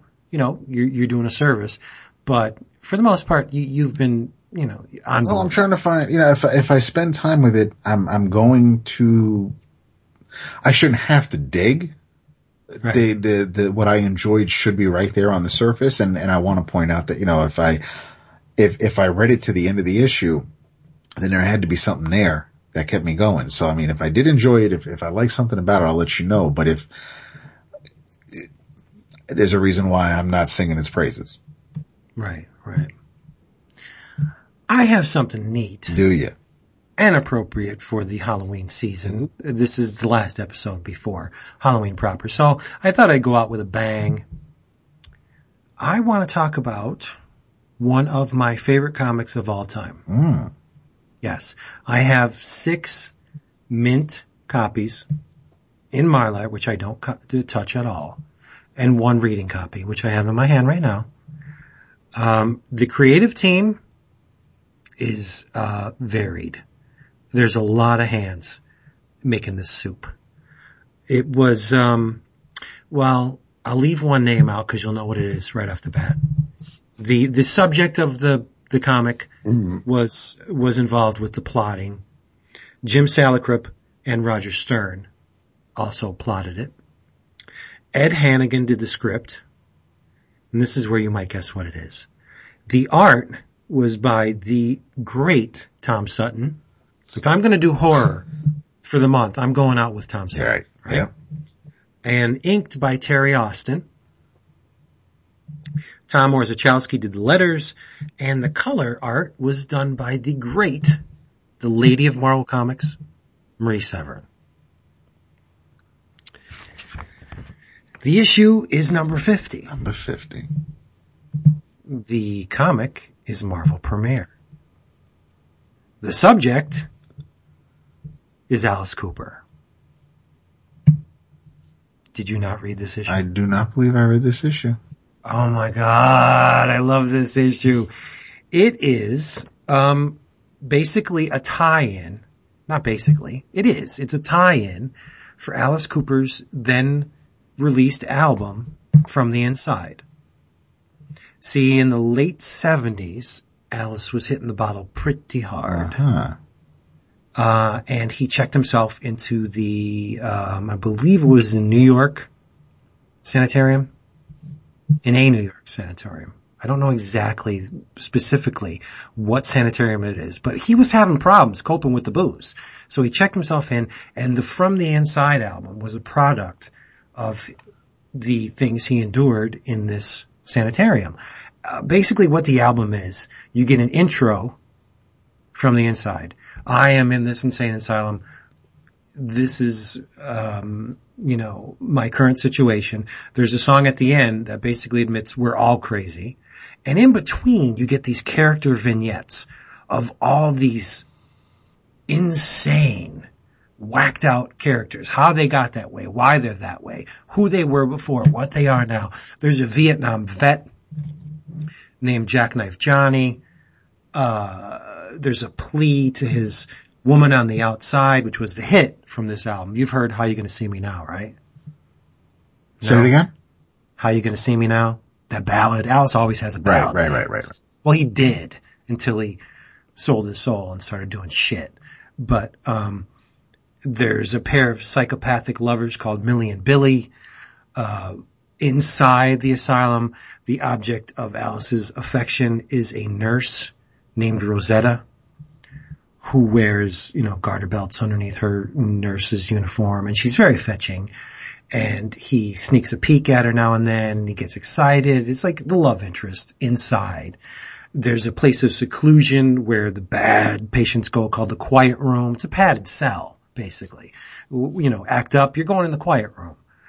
And, and Alice just formulated this, this, it's a concept album around all these, his, his ordeals and all these characters he devised based on what he saw in this asylum. The album itself is really cool because one of the things Alice always did would would put some flourish into the actual packaging of his album. Like Billion Dollar Babies was the wallet with the paper money inside. School's Out was the desk with the panties. in- You know, you, the, the front of the album flipped up. It was the top of the desk, and you know, you just, the, the the panties were in there. Um, and uh, from the inside was no different. It was a die cut gatefold. Like the front of the the album was Alice's face superimposed over the doors of of a of the sanitarium, and the the the album opened up. The doors opened up in the middle. They were die cut in the middle, and then you saw a panorama of the the actual asylum with populated by all the characters and in the I believe the the the, the, the right hand side somewhere was the door to the quiet room. And it was die cut as well and you opened up the door in this gatefold and you saw Alice in the quiet room which was really a picture from the sleeve that was tipped in in the back you know? Hmm. And when you, when you flip the album over the back was die cut too and it was the back doors to the asylum and you you open them up and all the inmates were led by Alice were running out. They're escaping the asylum, hence the last song where all, you know inmates were all crazy. Um, the the the comic, if you've heard the album, is exactly what you would expect. Uh, it is not unlike an issue of Howard the Duck, written by Steve Gerber. Remember when Howard was in the asylum? It's a lot like that, but it's crossed with that Mad Magazine, Harvey Kurtzman sensibility where no matter where it is in the panel, foreground, midground, background, something's going on. There's something going on in every panel. Like, the reason why Alice is in the asylum in the comic is a case of mistaken identity. These guys are supposed to pick up this Alex Cooper who's deranged and Alice just happens to sit next to him. I mean, it's, it's a pretty, uh, what's the word? Contrived premise that gets him into the, the asylum. And when the guys come, they're like, hey Cooper, we're here to take you away. And they, they take Alice instead of Alex. Um, so Alice is in the asylum and all the characters are running around. Uh, there's a lot of cameos um, in the foreground and the background of some scenes. Namor makes an appearance. Um, there's on the phone in in the background. Tony Isabella's calling Roy Thomas to get him out. Uh, let's see what else is in here. There are famous cartoon characters in here. Fearless Fosdick is in here. The Hulk, the Popeye gang is in the background of one panel. It, it is as chaotic as not, you know, remember not Brand Echh? Uh huh. That mixed by, mixed, intermingled with kind of like Harvey Kurtzman's Mad Magazine, where it's just this chaotic stew of stuff. And you could spend forever just, it's Terry Austin on inks. So it is way more detailed than I've seen Tom Sutton, well, than Tom Sutton usually was. Um, And because it was released in 78, I believe, I would have thought there would be a Howard cameo. Somewhere. He was a Marvel Comics character. And, uh, you know, Howard 76, this is 78 or 79. Uh, no Howard, you know. Uh, the little, it doesn't ruin the book, but I mean, it would have been cool. Um, and while Alice is in the asylum, the thing that gets him through it is like he's got to get out for Veronica's sake. And that's another song from the album.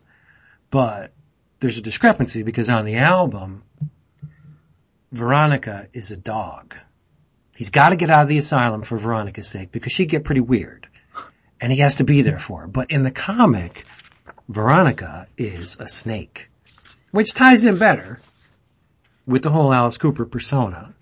Alice should have did that. Right? Wouldn't it, would have been better if if Veronica was actually a snake. But no.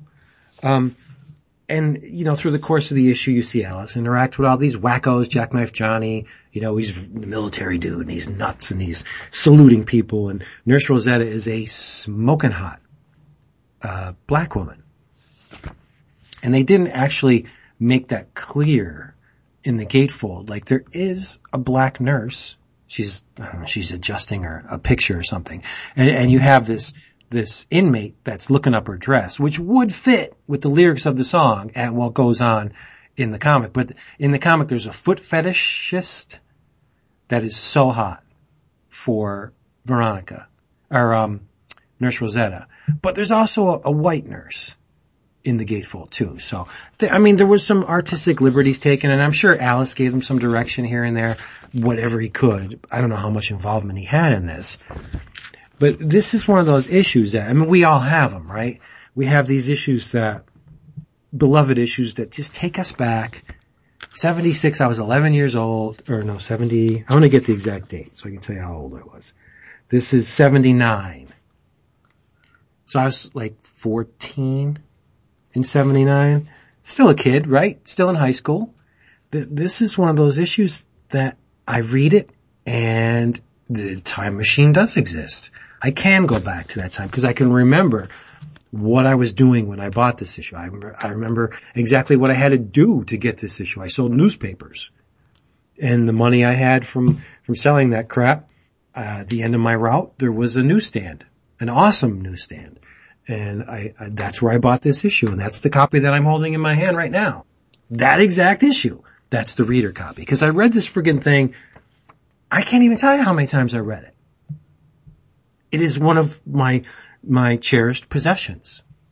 Oh, It, and it's art and it's 40 cents and it was done to promote something else. And I'm sure the people involved didn't really invest all that much creative energy into it. Obviously the, the, the visual part of the creative team did, but I'm sure, you know, uh, uh, Roger Stern and those cats didn't say, you know, we're going to make the best issue we can. Like Alley Oop is in it in the background. Freaking alley oop.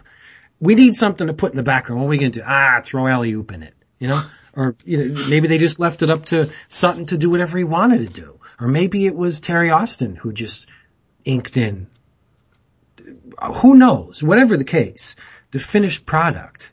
Oh, and, um, the cover letters were done by Gaspar Saladino too. Does it get better than Gaspar Saladino? I don't know and uh, uh, Watanabe. I think his name's Ir- was name's Irving or Irv Watanabe, but it's just it. I, I have a hard time delineating my exact excitement for this issue and why everybody. I think I know Gordy feels the same way. This is a great issue because Gordy's an Alice Cooper fan. I'm an Alice Cooper fan. From the Inside was his last truly great album. It may not have been as good as what came before or the highs that came before. The one that came before was the live album, which sucks. It's one of the worst live albums ever. But Alice Cooper, up until this album, had some really amazing albums. Welcome to My Nightmare. And, and that's the thing. Within the issue, characters will say something that echo lines from the album. Not just from the inside, uh, like previous Alice Cooper albums too, like Welcome to My Nightmare. There's a line from Elected in here, which was a big Alice Cooper song.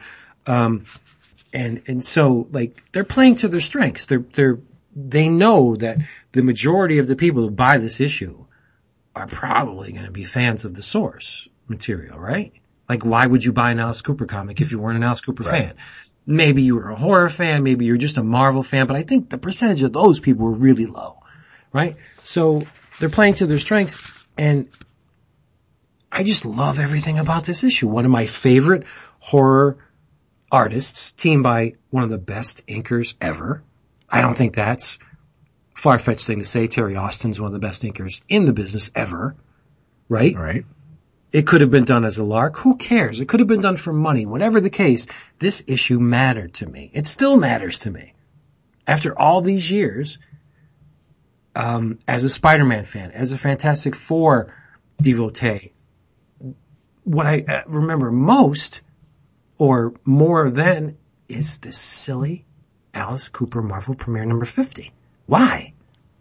How do I quantify that? What do I specifically say is the reason why this thing really lights a fire under me? I don't know, but all the pieces are there, so whatever they may be, and they all mingle to this amazing cohesion of like goodness. This is my Wayback Machine, this single issue. This, this, this is my transportation back to 14 years old. It's crazy, but it's, it, it's, it's a really great issue. I, I, I'm sure you can find it for relatively cheap. I don't think it I don't know if it was ever reprinted. I don't think it was. I think if you want to read this, you got to go back to the actual source material. And, and that is, is medium specificity. Experience this in the medium in which it was actually delivered. Like there's this whole thing going on with film these days. Mm-hmm. And, and there, there are, there are proponents of if it was shot on film, the best and only way you should experience this art is actually through the medium of film. Because you lose things when something is digitally transferred. You don't get the exact penetration of the light through the celluloid projected onto a screen and the, the, the variations that occur in the distance between the, the camera or the projector and the screen. And the, there may be things obscure, you know what I mean? Like there's so many variables when you're projecting moving images onto a screen. And, and that was, that's part of the allure of celluloid. Whereas when it goes to digital, I think, and I, I know I'm not alone, something is lost. Yeah, you gain clarity and you gain deliverability and you gain portability and it's easier to watch and you don't have to set up all these big freaking devices and have a whole entire room devoted to watching this thing. I understand that. But the best and only way to watch film is film, right? It's not only the medium, it's the art itself. Right. You cannot separate the art from the medium. It is, it's both. It's both art. I mean, and I think these, these vintage comics are the same way. They're probably browning by now. The paper probably smells like vinegar. They're probably, you know, uh, all wrinkled and, and, and stuff. And the majority of them were, were manhandled to death. That's the way you should experience these. A trade paperback is awesome. Remastered art, great. I'm all for it. But that's not to supplant the original.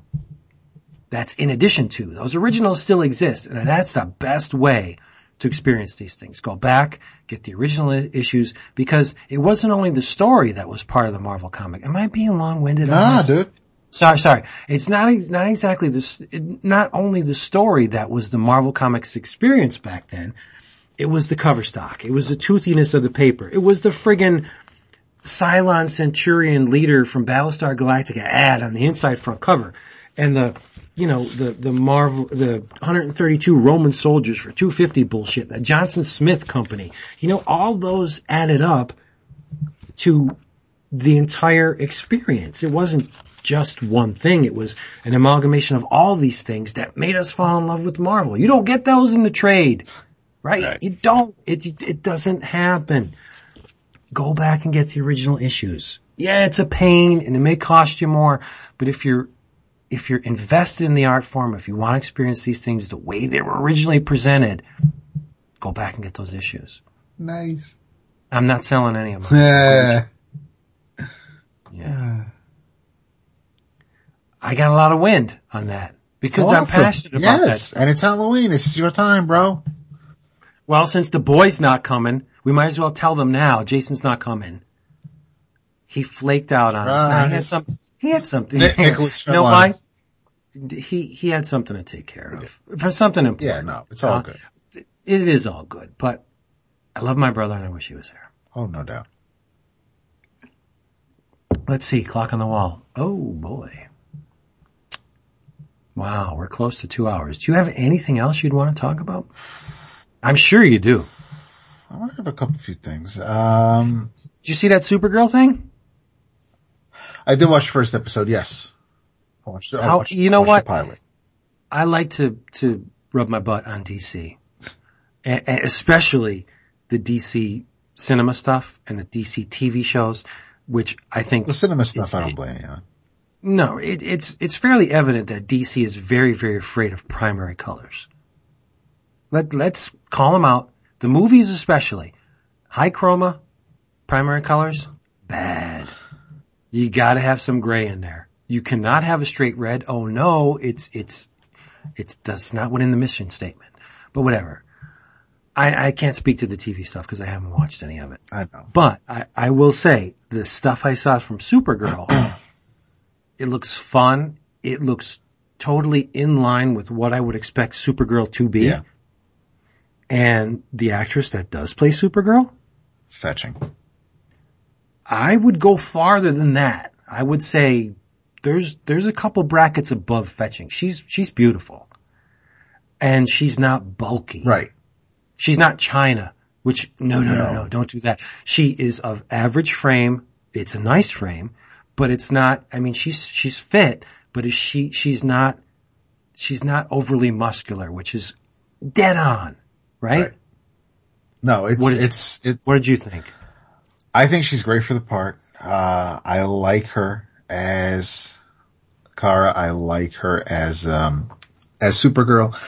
The, um, everybody is, is pretty on the show. We are introduced to a Hank Henshaw. No way. Yes way. We are, uh, we are introduced to a James Olsen. The only person, there are only two people who get to call him Jimmy, his mom and the big guy. And because Superman They is pretty much set in his ways. They do say the big guy. He said, yeah, he, he referred to him as, as, yeah, yeah, kind of basically called him the big guy, but it's, it is not tied in to the, um, lackluster Man of Steel movie. It is a separate entity. Uh, Superman does appear, but kind of in, with the sun behind him, so you never really see his face. Uh, it's, it's very, it, it's, it's pretty much in line with the, um, so, so some spoilers here. I'm not going to give the, the whole episode away, but, uh, the pilot's been leaked forever and it, it, it premiered on TV Monday. So most people, I, I didn't say anything online because I do know a lot of people didn't watch it when it premiered. And, um, and I know some folks like Tiki, like TJ, uh, they were, because it, it, its start time is eight o'clock going forward. On Monday night it was eight thirty. So they, you know, was, if they were going to watch it with their daughters, maybe the daughters went to bed, what have you. So I didn't want to get into it and spoil anything for people online, but as far as now, I figure it's, it's fair game. And if you've listened to our Walking Dead talk, then as we wrap up with this, you're, you're in it. So it, uh, Cal's rocket it, it, it basically it looks like looks like a subway line. Cal's rocket is in the front and it's ready to go, and his parents are putting him in the rocket ship, and uh, and you have Kara's mother. Um, you have well Kara's parents putting her in her rocket ship, saying you're going to protect your younger cousin. Um, you're going to follow him, and Does that Does that mirror the the original origin Well, in the no, comics? because I don't even no, because because there's also the Bottle City of Kandor. There was, I mean, there was the whole thing with you know, well, where'd she come from, and you know, why was it a cousin? So why was there a second rocket ship? And but this is the whole thing about it was they they did I remember more of the Matrix. right. They did do a Yeah. retcon where it it she was sent to. She was the older of the two, and she was going to kind of look out for him.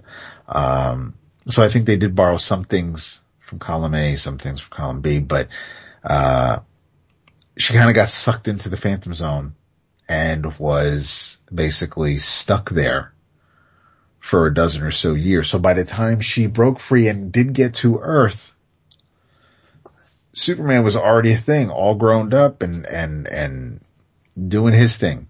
She didn't have to protect squat. So he dropped her off with the Danvers family. They were scientists. They had a daughter named Alex. On the show, the Danvers, mom and dad, are played by Dean Cain and Helen Slater.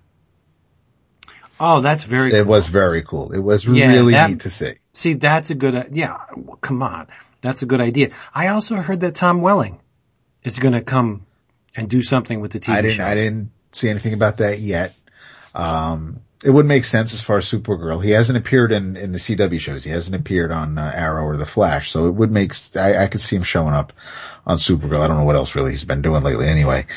Um, so she, she grows up and she works for Catco or Catcore. So basically it's a media, media company, print and TV that, that, that's owned by Cat Grant. Maybe we'll get to see her kid die And then, and it's, again. That freaking toy man's going to kill the Good kid. Oh. I couldn't get there in time. Oh man. See, now you're gonna make me think of Murphy Anderson who recently passed. But now, um, Was it was. But I mean, he had he had a. Oh dude, it's stellar, Yeah. stellar life. Um, I say Murphy Anderson. You say Curt Swan. no. Really, that's your word association. Oh wait, what do you, oh, Swanderson? What do you, what do you mean? I say Murphy Anderson. First thing that comes to your mind. Oh, well, uh, Adam Strange. Ah, I have said Spectre. Oh really? Ah. Yeah, no, for me, Spectre is, is Jim Aparo or, uh, or maybe even Carmine, but Jim or Neal Adams. Or Tom Mandrake. Huh. But yeah, I never, I never associate Murphy with, I'm uh, I'm never gonna say Spectre to you then. you won't what to think. Yeah, I'd be like, what the fuck talking about Spectre for? Uh, so the Mets lost. So the, uh, the, she, she, she's all mature now. She's basically a gopher. She's fetching coffee. She, she's running and getting layouts for, for the magazine. Um, and, and Cat's all butthurt because Metropolis has, you know, Superman and they can make papers about Superman and do this and do that. And, and, and you know, we don't have, we don't, National City, that, that was a little groan inducing, doesn't have a hero to call its own. Um, I think that's kind of cute. it's, it's cute, but it's, it's, that's a little, I don't know about forced. I mean, at least Star City and Central City, I mean, those, those exist. Those are already set in the comics. National City, that just, who would name, that's, I, that of all the things I'm going to, wait, hold up now. I don't really believe that. That's the part that I kind of, that's the hinge. But you have the, uh, there's a plane about to go down because a super person has to save a plane or a space shuttle. Makes sense. Um, the plane is about to crash into the auto, the auto, Otto Binder Bridge. Are you serious? Yeah, yeah, that was neat. Oh, that's That nice. was. That's nice. Yeah. Uh, but yeah, so Hank Henshaw, James Olsen, Cat Grant, they're, um, the head IT guy who has a crush on Kara, but she's not returning it at all. Um, he's a good looking dude. The sis is, is a, uh, is, is, is a very, very good looking woman. There's, there's a, um, Small it is, was a beauty yeah, oh, because that, but that was a CW, that was a WB show. It has to be. There, um, yeah, it's, it's, and some of the music was a little more of the, the over the top, not, not really cinema score type stuff, but it was, uh, it, it didn't feel like a TV show type score. There are, um, there are some, like I said, it was a pilot. I never judge a series based on the pilot because by the time it's made and sent and shown and, and, and well, it approved, months go by when you get back to everybody so you can keep filming the regular series. So I don't know what next Monday is going to look like. If there's going to be a big difference between the two episodes, but I'm going to give it a few episodes so it can get its footing because I, if, if I gave up on shows after the pilot, I wouldn't watch Friends. I wouldn't watch Seinfeld. I wouldn't be, you know, there, there's a lot of stuff I would have stopped watching and not just sitcoms, but, um, you know, so let, let, let it get its thing. It's, you know, the whole, the whole montage as far as her coming to grips with things. She, she does, she does tell her sisters knows who she is and, um, and the IT guy because she needed to confide in someone. But it turns out James knew because Superman sent him to National City to keep an eye on her. We never see Superman. You never see Superman. I think that's kind of neat. I do too. Let the show get a year or two. I was concerned because I was, part of me was like, if it does, just like with Agents of S.H.I.E.L.D., come the spring, they always tie in the last couple episodes of the season or the season finale with whatever MCU movie is coming out, whether it's Yeah. uh, Winter Soldier or Age of Ultron. It would have been kind of neat, part of me thinks, if they tried to do that with Supergirl for next March's Batman v Superman. Um, but they're not. I, I I think they should use Superman like Charlie on Charlie's Angels, like without without the voice. Like have him on the periphery or have him contact her through someone Right. else, and then wait till the show gets some footing. Yeah, if they need it. And who knows? And, And maybe, then- and maybe Tom Welling will be Superman. And I think that would be That cool. would be cool. I, I, I just, I did dig it. I, um, I'm gonna stick with it. It, it just, whereas with the CW stuff, the flat, the Flash is, is fantastic. It's pretty much, Firestorm. and yeah, and they, and, and yeah, Firestorm 2.0 was introduced yesterday. Uh, it's, it's been a, it's been a really good second season, I think. And after a really strong first season, um, the arrow can be dark at times and, and had no problem killing characters early on in the series. But the, the problem I had with Constantine was that it was an NBC show. It felt like an NBC show. There was no threat. There was no danger. He looked like he was wearing an outfit. He didn't look like he lived in those clothes like John Constantine does. He looked like he was cosplaying. And it, and it really took me out of the show. This, there really wasn't, and, and maybe that's the target audience. You know, if, if, if little girls do want to look up to Supergirl and, and, or watch it with daddy for a CBS show, probably because it feels like a CBS show, there was no danger. There was, I, at no point that I, was I worried that with Kara's first big day out going up against the bad guy, that even though he had the upper hand most times, that she was in any danger and, and the people around her and whether or not she was going to be able to save the plane. There was just, there, there, there was no, there wasn't much drama. There was no, there was no heavy to it, but, um, I will say I've watched more than my fair share of Smallville, and I enjoyed it up until a certain point which point? when Doomsday crashed the prom. Did I, I don't think I still have to finish the Doomsday season. Uh, I wasn't thrilled with who they had for Doomsday. That, that Yeah, but ser- the greatest Superman villain? oh, we already is- mentioned Toyman. Yeah, okay. So No, no, no, no. Is is de- relegated to crashing a uh, high a high school dance. He would have destroyed the entire building and everything in it. I know, He, this, the entire city. I know, Like this is freaking Doomsday. I know. But I anyway, just, I, um, he's not named Bad Afternoon or or Lousy Workday. He's called Doomsday. Doomsday. That means the end. Done. I, I enjoy, I, I have, I do believe I have all nine, ten seasons of, um, of Smallville. Smallville? Yeah. Wow. You bought the box set? No, I, I was buying them as they were coming out on DVD. There was a time when you can get them at Best Buy for like seven bucks yeah. for an entire Oh, yeah. season. Yeah. Um, so I don't have it on Blu-ray and I don't have, I don't have the complete set, but I, so I bought these all individual as, as the years went on.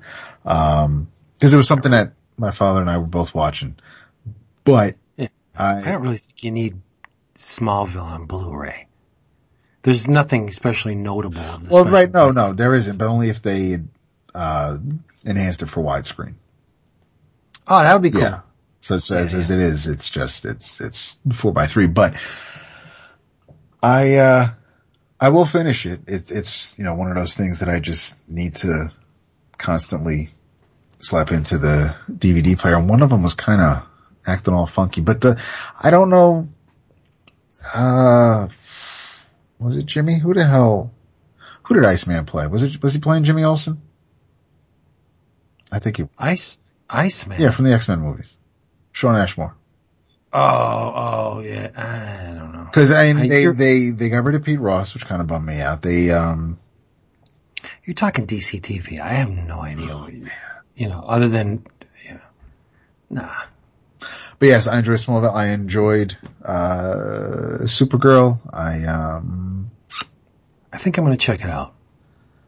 I, I wouldn't, I wouldn't say, I wouldn't watch the pilot and then, and be done with it. I, I would definitely give it a couple episodes. Yeah, but see, there there are times, um, and anybody who listens to this show is probably going to say, "Yeah, there's a lot of times where I am entirely superficial. I will endure whatever poop they throw at me in the plot or the special effects just to look at her. Which is fine. I am. I'm like There is, I mean, I wouldn't mind pausing the screen when she shows up with the first outfit that homeboy has her try on. no low cut. There was, there, there was a bare midriff. There was, uh, there was some nice shorts. It was, you know, it was, it, it was to serve, it, it was to give the guys the thrill, but, uh, but then you get the, um, the traditional skirt with the, with the cape and it's, you know, I, I said, I, I dug it. I don't, it, it's, it's produced by the dudes that do the, the Flash and Arrow. Uh, but it's, it's made for CBS. Uh, I don't expect the shows to cross over. Uh, but it would be nice if they did. it, it would be, but it's, If DC's looking for that cohesive but that's, universe, but, but, like but they're not, why they're not because, Why? Why wouldn't you? because this version of Green Arrow does not exist in a world where, you know, Bruce Wayne is a Oh, thing. really? Yeah, no, there's no, there's no, there's no worry, you know, there's no mention of Metropolis. But what's cool about Arrow why would they do is that, uh, there was, they were actually at a bar in Coast City. And as you were being panned around the bar, you saw a fur collared aviator jacket with Jordan on the name tag. You See, well, why would you do that and discount? No offense.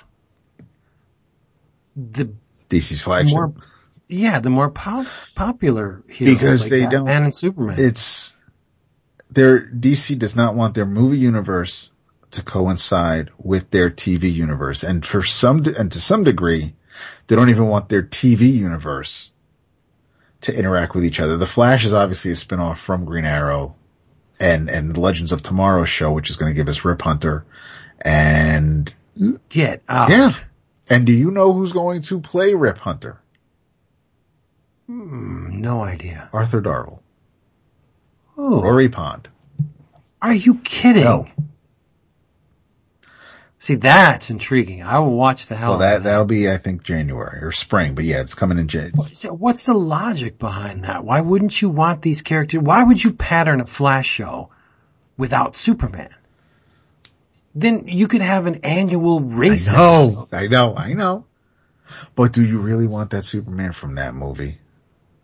Well, they didn't have. They wouldn't have to do that. No, they wouldn't because they're not doing it on Supergirl. So yeah, they could have, Right. but it's, they just, I don't, I I don't know. They, they you had, He'd kick him in the balls before they, the race they began. had, Ted Kord has been mentioned on Arrow. nice. Uh, so I'd, I'd be, I, so Booster, Booster, Booster Gold might show up in Legends of Tomorrow because it's a time traveling show. Uh, And where where Booster, you have beef. that's what I'm saying. And nice. when, uh, early on last season on, on Arrow during, uh, cause Oliver Queen was, was, was a young playboy hiding behind his parents' money and whatnot. He apparently had a, uh, a fling knocked up. Mom said, I'm going to give you money. You're going to get out of town. You are not going to ruin my son. We'll take care of this now and be gone. There was an episode where Oliver showed up on the Flash and he walks into the coffee shop and there is a woman that he bumps into and it is her that mom sent away. And he says, you know, good to see you. How you been? This, that, and the other. As she's leaving, she turns and she says to her son, come on, Connor, let's go. No! Say it ain't so. I, I would, but I'd be lying. I just, the way that they set things up on, on, it's just, it, it really is a fanboy's dream. The, the CW shows are, if you, if you know this stuff, then, you know, you can either wait for it or, uh, you, you just, you, you get a little bit of a jolt when they, when they say it. Uh, and Supergirl looks like it's going to kind of do the same thing. Yeah, it doesn't cost anything extra to do No. that. And you make a significant portion of your audience happy. If, if the, the rubes don't get it, it doesn't impact Exactly. In their enjoyment of the show because you're giving them the plot and the, whatever happens, the, the, the incidental stuff, that's gravy that is just making the people who love this thing love it even more, yeah, right? Yeah. There was a, um, Iris West was, uh, her mother came back into her life this week, last week. This week they had a face to face and Iris being a, a reporter did some searching on mom cause she thought mom is dead cause, cause that's what Joe West dad was saying. And, and, um, so she comes back into, and, and she's like, I want to, I want to get to know my daughter. Apparently she, after, she was an addict and that's when Joe was like, you gotta get out, get clean and get out. And so she's back now, but she doesn't have much time left. She has what, what the doctors called MacGregor's disease. Don McGregor's disease? No, not Don What- McGregor, what- but, but what- that's Mr. Freeze's wife. What, uh, so that, that's, that's the connection to that. But, what, so there's a Batman connection. I don't know why they don't pick up on that. So there's, so you have, but mom says, mom's trying to say, you know, this is why I came back. And Iris is like, no, you're, you're still a straight up liar. Um, because if you were going to be honest, then you would also say that you have a son. Is that rain? Yeah. Wow. Yeah. So if mom has a son and that could be either, uh, we, we don't know what the son's name is, but it could be Wally. Uh, or I'm thinking if they want to stay true to the comics, then eventually Iris's brother grows up and has a son named Wally. So then it, it can really be a nephew, but you know, we'll, we'll see. Uh, it's just the, the Easter eggs are neat. The nods are neat. It's, I'm behind on, um, on Arrow because it got a little off the rails this season early on. So it hasn't been. The Flash is pretty much must watch TV. The Flash and Agents of Shield. And now I think, uh, Supergirl will be added to that list, but, and I iZombie too, which I don't think is really anything like the comic these days, but D- DC does, and, but that's the other, and that's another thing. iZombie being a Vertigo property and, and owned by, um, Roberson and Allred. I don't know.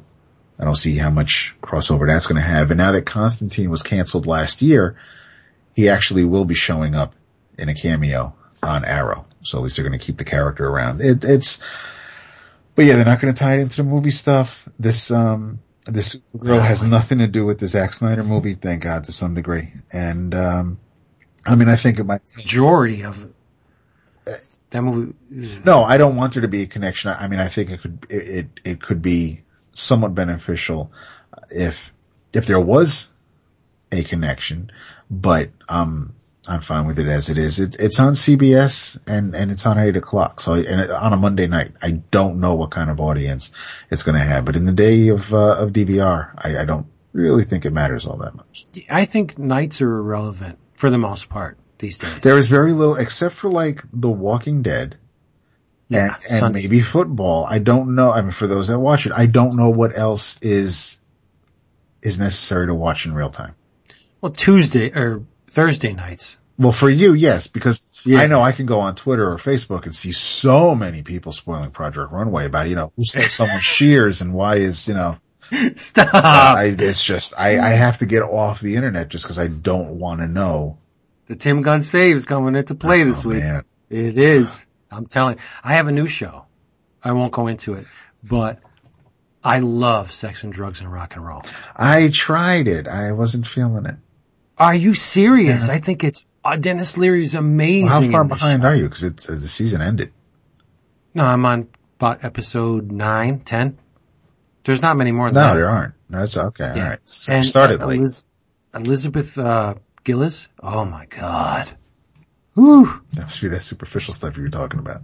No, she's gorgeous. But no, I they they drop so many rock references in this show uh from the first episode on. Like, you know, uh, Bowie, the Stones, Right. they talk about Keith. Li- It's a great, and they don't pull any punches. Like, you know, uh there was one episode where uh Elizabeth said, you know, something like, you know, slap a handle on on Keith if you want some new luggage. I mean, he looks bad. You know, it's just they don't give a shit, and I I love it. I, I always love Denis Leary. So, uh, if you want to get your comics cheap, get them fast, get them delivered right to your door. Where do you go? DCBService.com. That's right. There's only one place, dcbservice.com for the absolute lowest rock bottom prices on your favorite funny books and collectibles. This is the absolute, I said it twice. La, you can get them there too. Last time, I'm going to repeat these specials because after probably two days, you won't be able to get them anymore, but you will if you send them a message. Um, Comics, number one, $2.19. Grayson, trade paperback, volume one, Agents of Spyral, 749, and Planet Hulk, Marc Laming, da da da, $8.99 in your travels. I gotta go out with some horror. And I'm gonna go out in style. It's published from Marvel. What? What? Yes. The creative director and executive director on this thing is a dude called Stephen King. Uh, the script was done by Roberto Aguirre Sacasa. We know him from what? Afterlife with Archie and Sabrina. The art, well no, I'll leave that for last. The color art is Laura Martin. Chris Iliopoulos did the did the letters. The covers are done by Lee Bermejo and others. Art by Mike Perkins. I am of course talking about The Stand. Arguably, Stephen King's greatest novel. I don't think so. A lot of people do. I think his greatest work is The Dark Tower, but your mileage may vary. But The Stand is awesome in its own right. Have you read this, David? No, Have you read the original novel? not all of it. Oh, you know, I gotta give, uh, Roberto Aguirre Sacasa a lot of credit because I would guess that, well, I, I wouldn't guess. The, the original, the source material is unwieldy to say the, the least. There are tons of characters in the stand. It's a gigantic book. I think the, the, uh, um, special edition is like 1200 pages. It, whatever the case. I, I read it like three times, uh, over the course of my life. Each time I love it even more.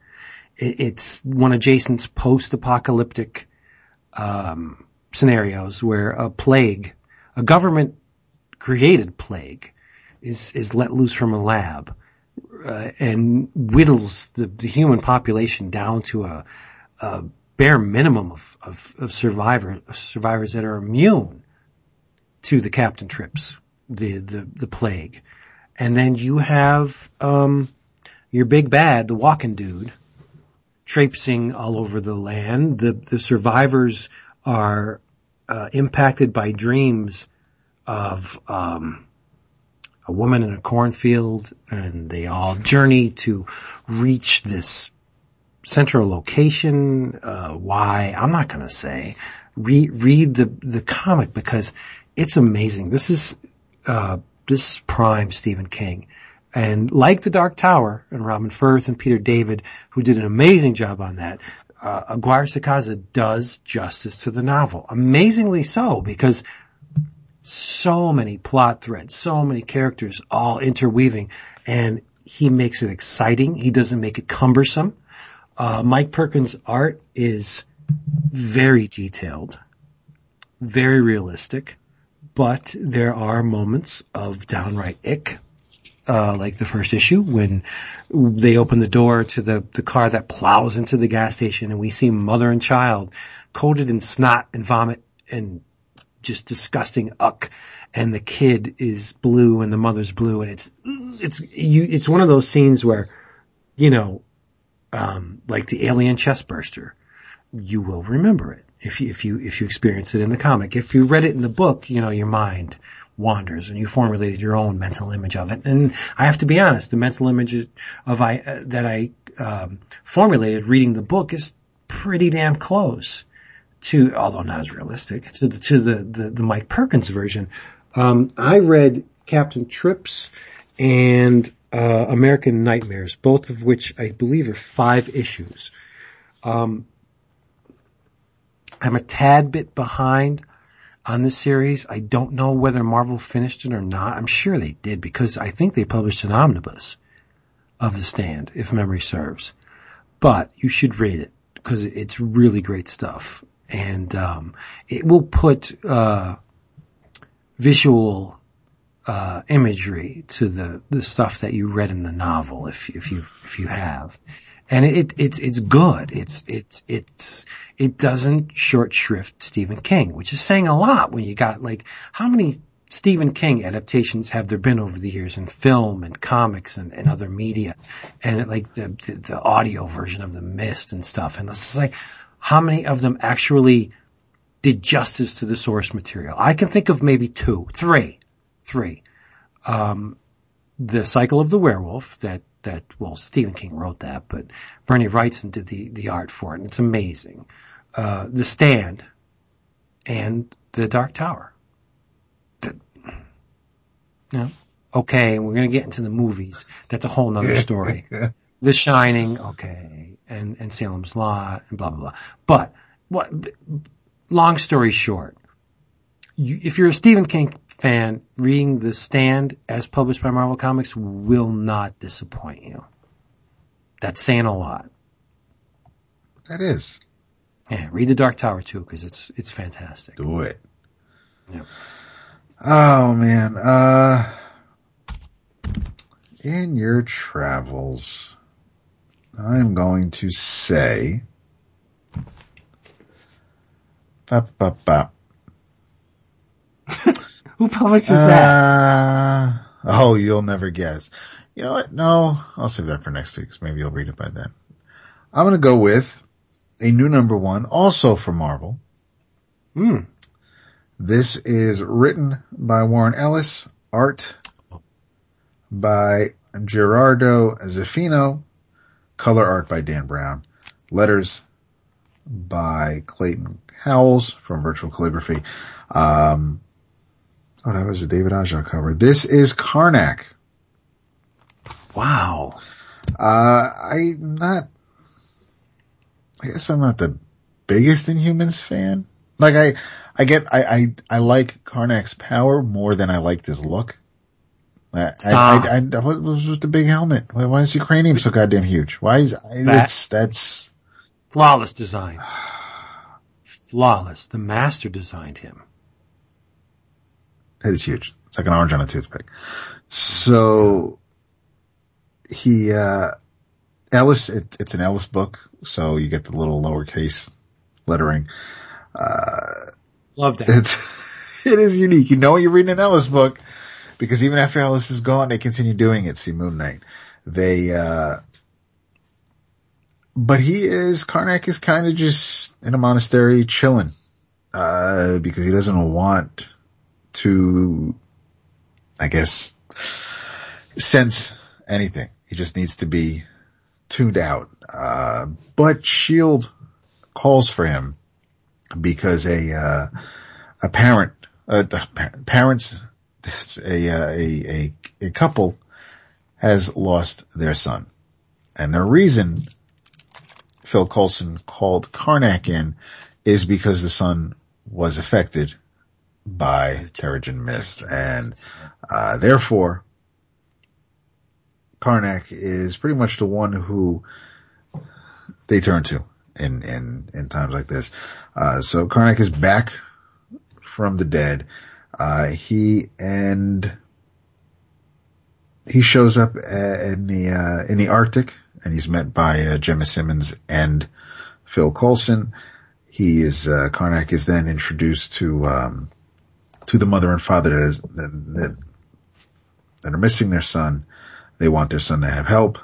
Uh, there are it there are pages that are kind of wordy, which is fine. And then there are um, but then there's some pretty kick-ass action. And for some reason, I don't know how I feel about this yet, but every single panel where it doesn't even really kind of need it, there's, there's the, um, there's the, the, the dot.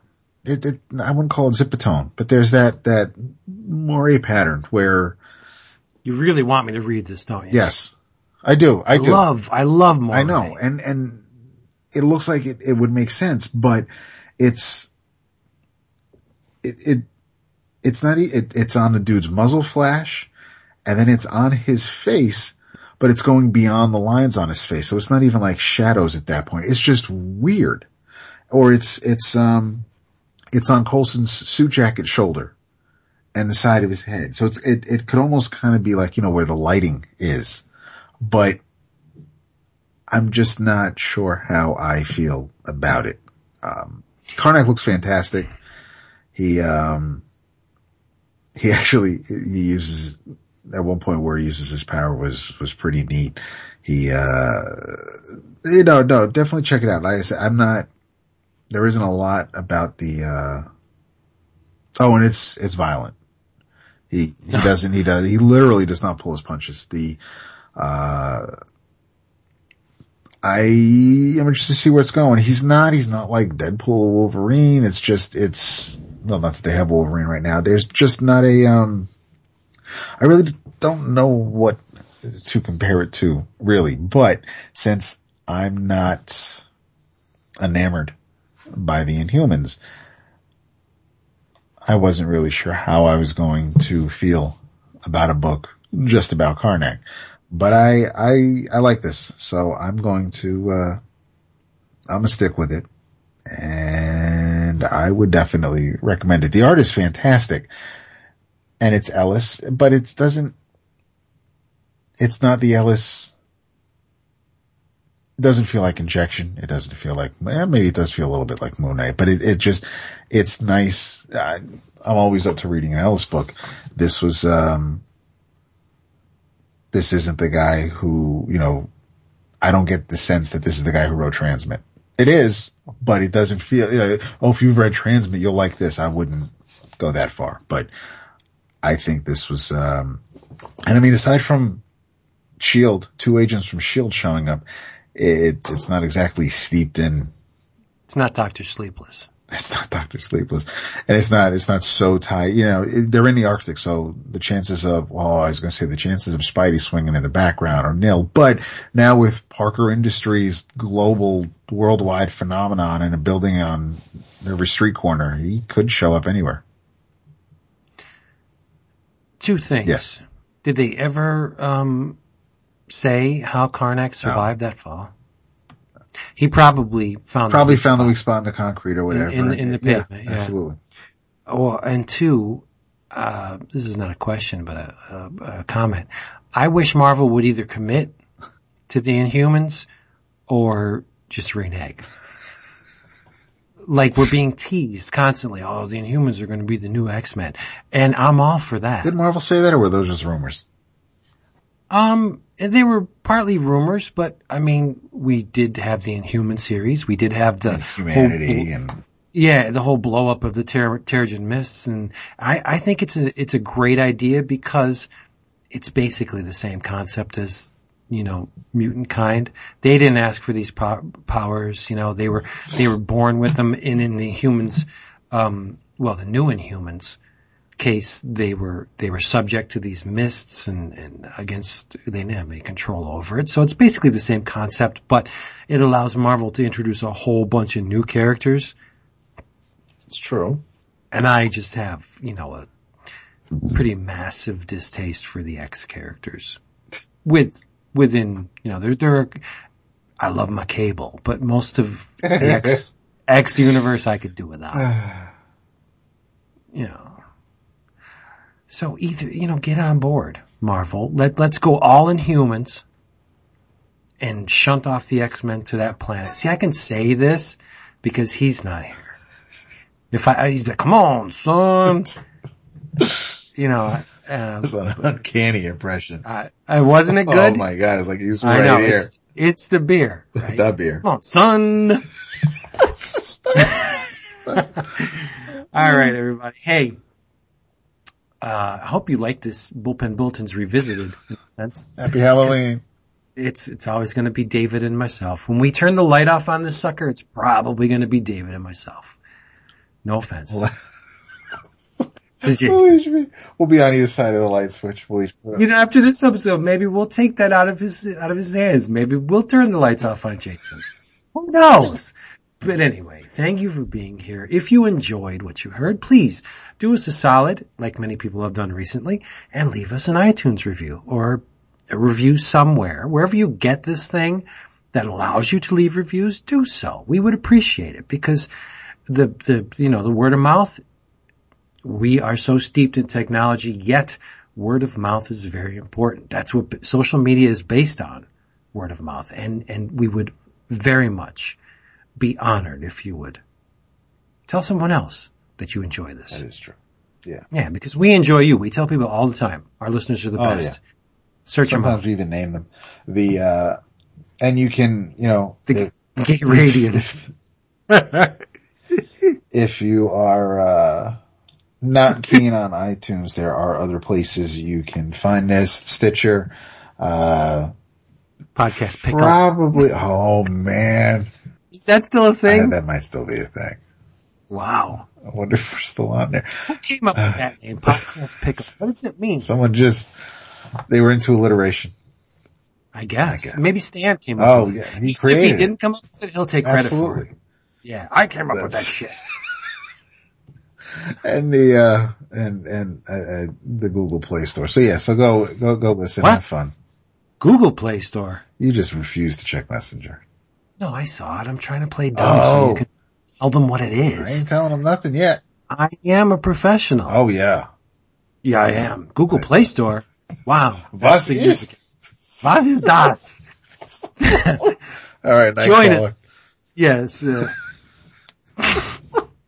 I heard. Uh, jo- join us next week because we'll be here waiting for you. Especially David. He loves you so oh, much. so so much. Counts down the seconds until he- seconds. his, his, he can commune with all of you. And as always, say goodnight, David. Good night, David. You're good. I always said that. Because I don't make you sleep in the wet spot. Wet spots all over. That's true. It's because you sweat. It don't. Jeez. You're dirty. Bye.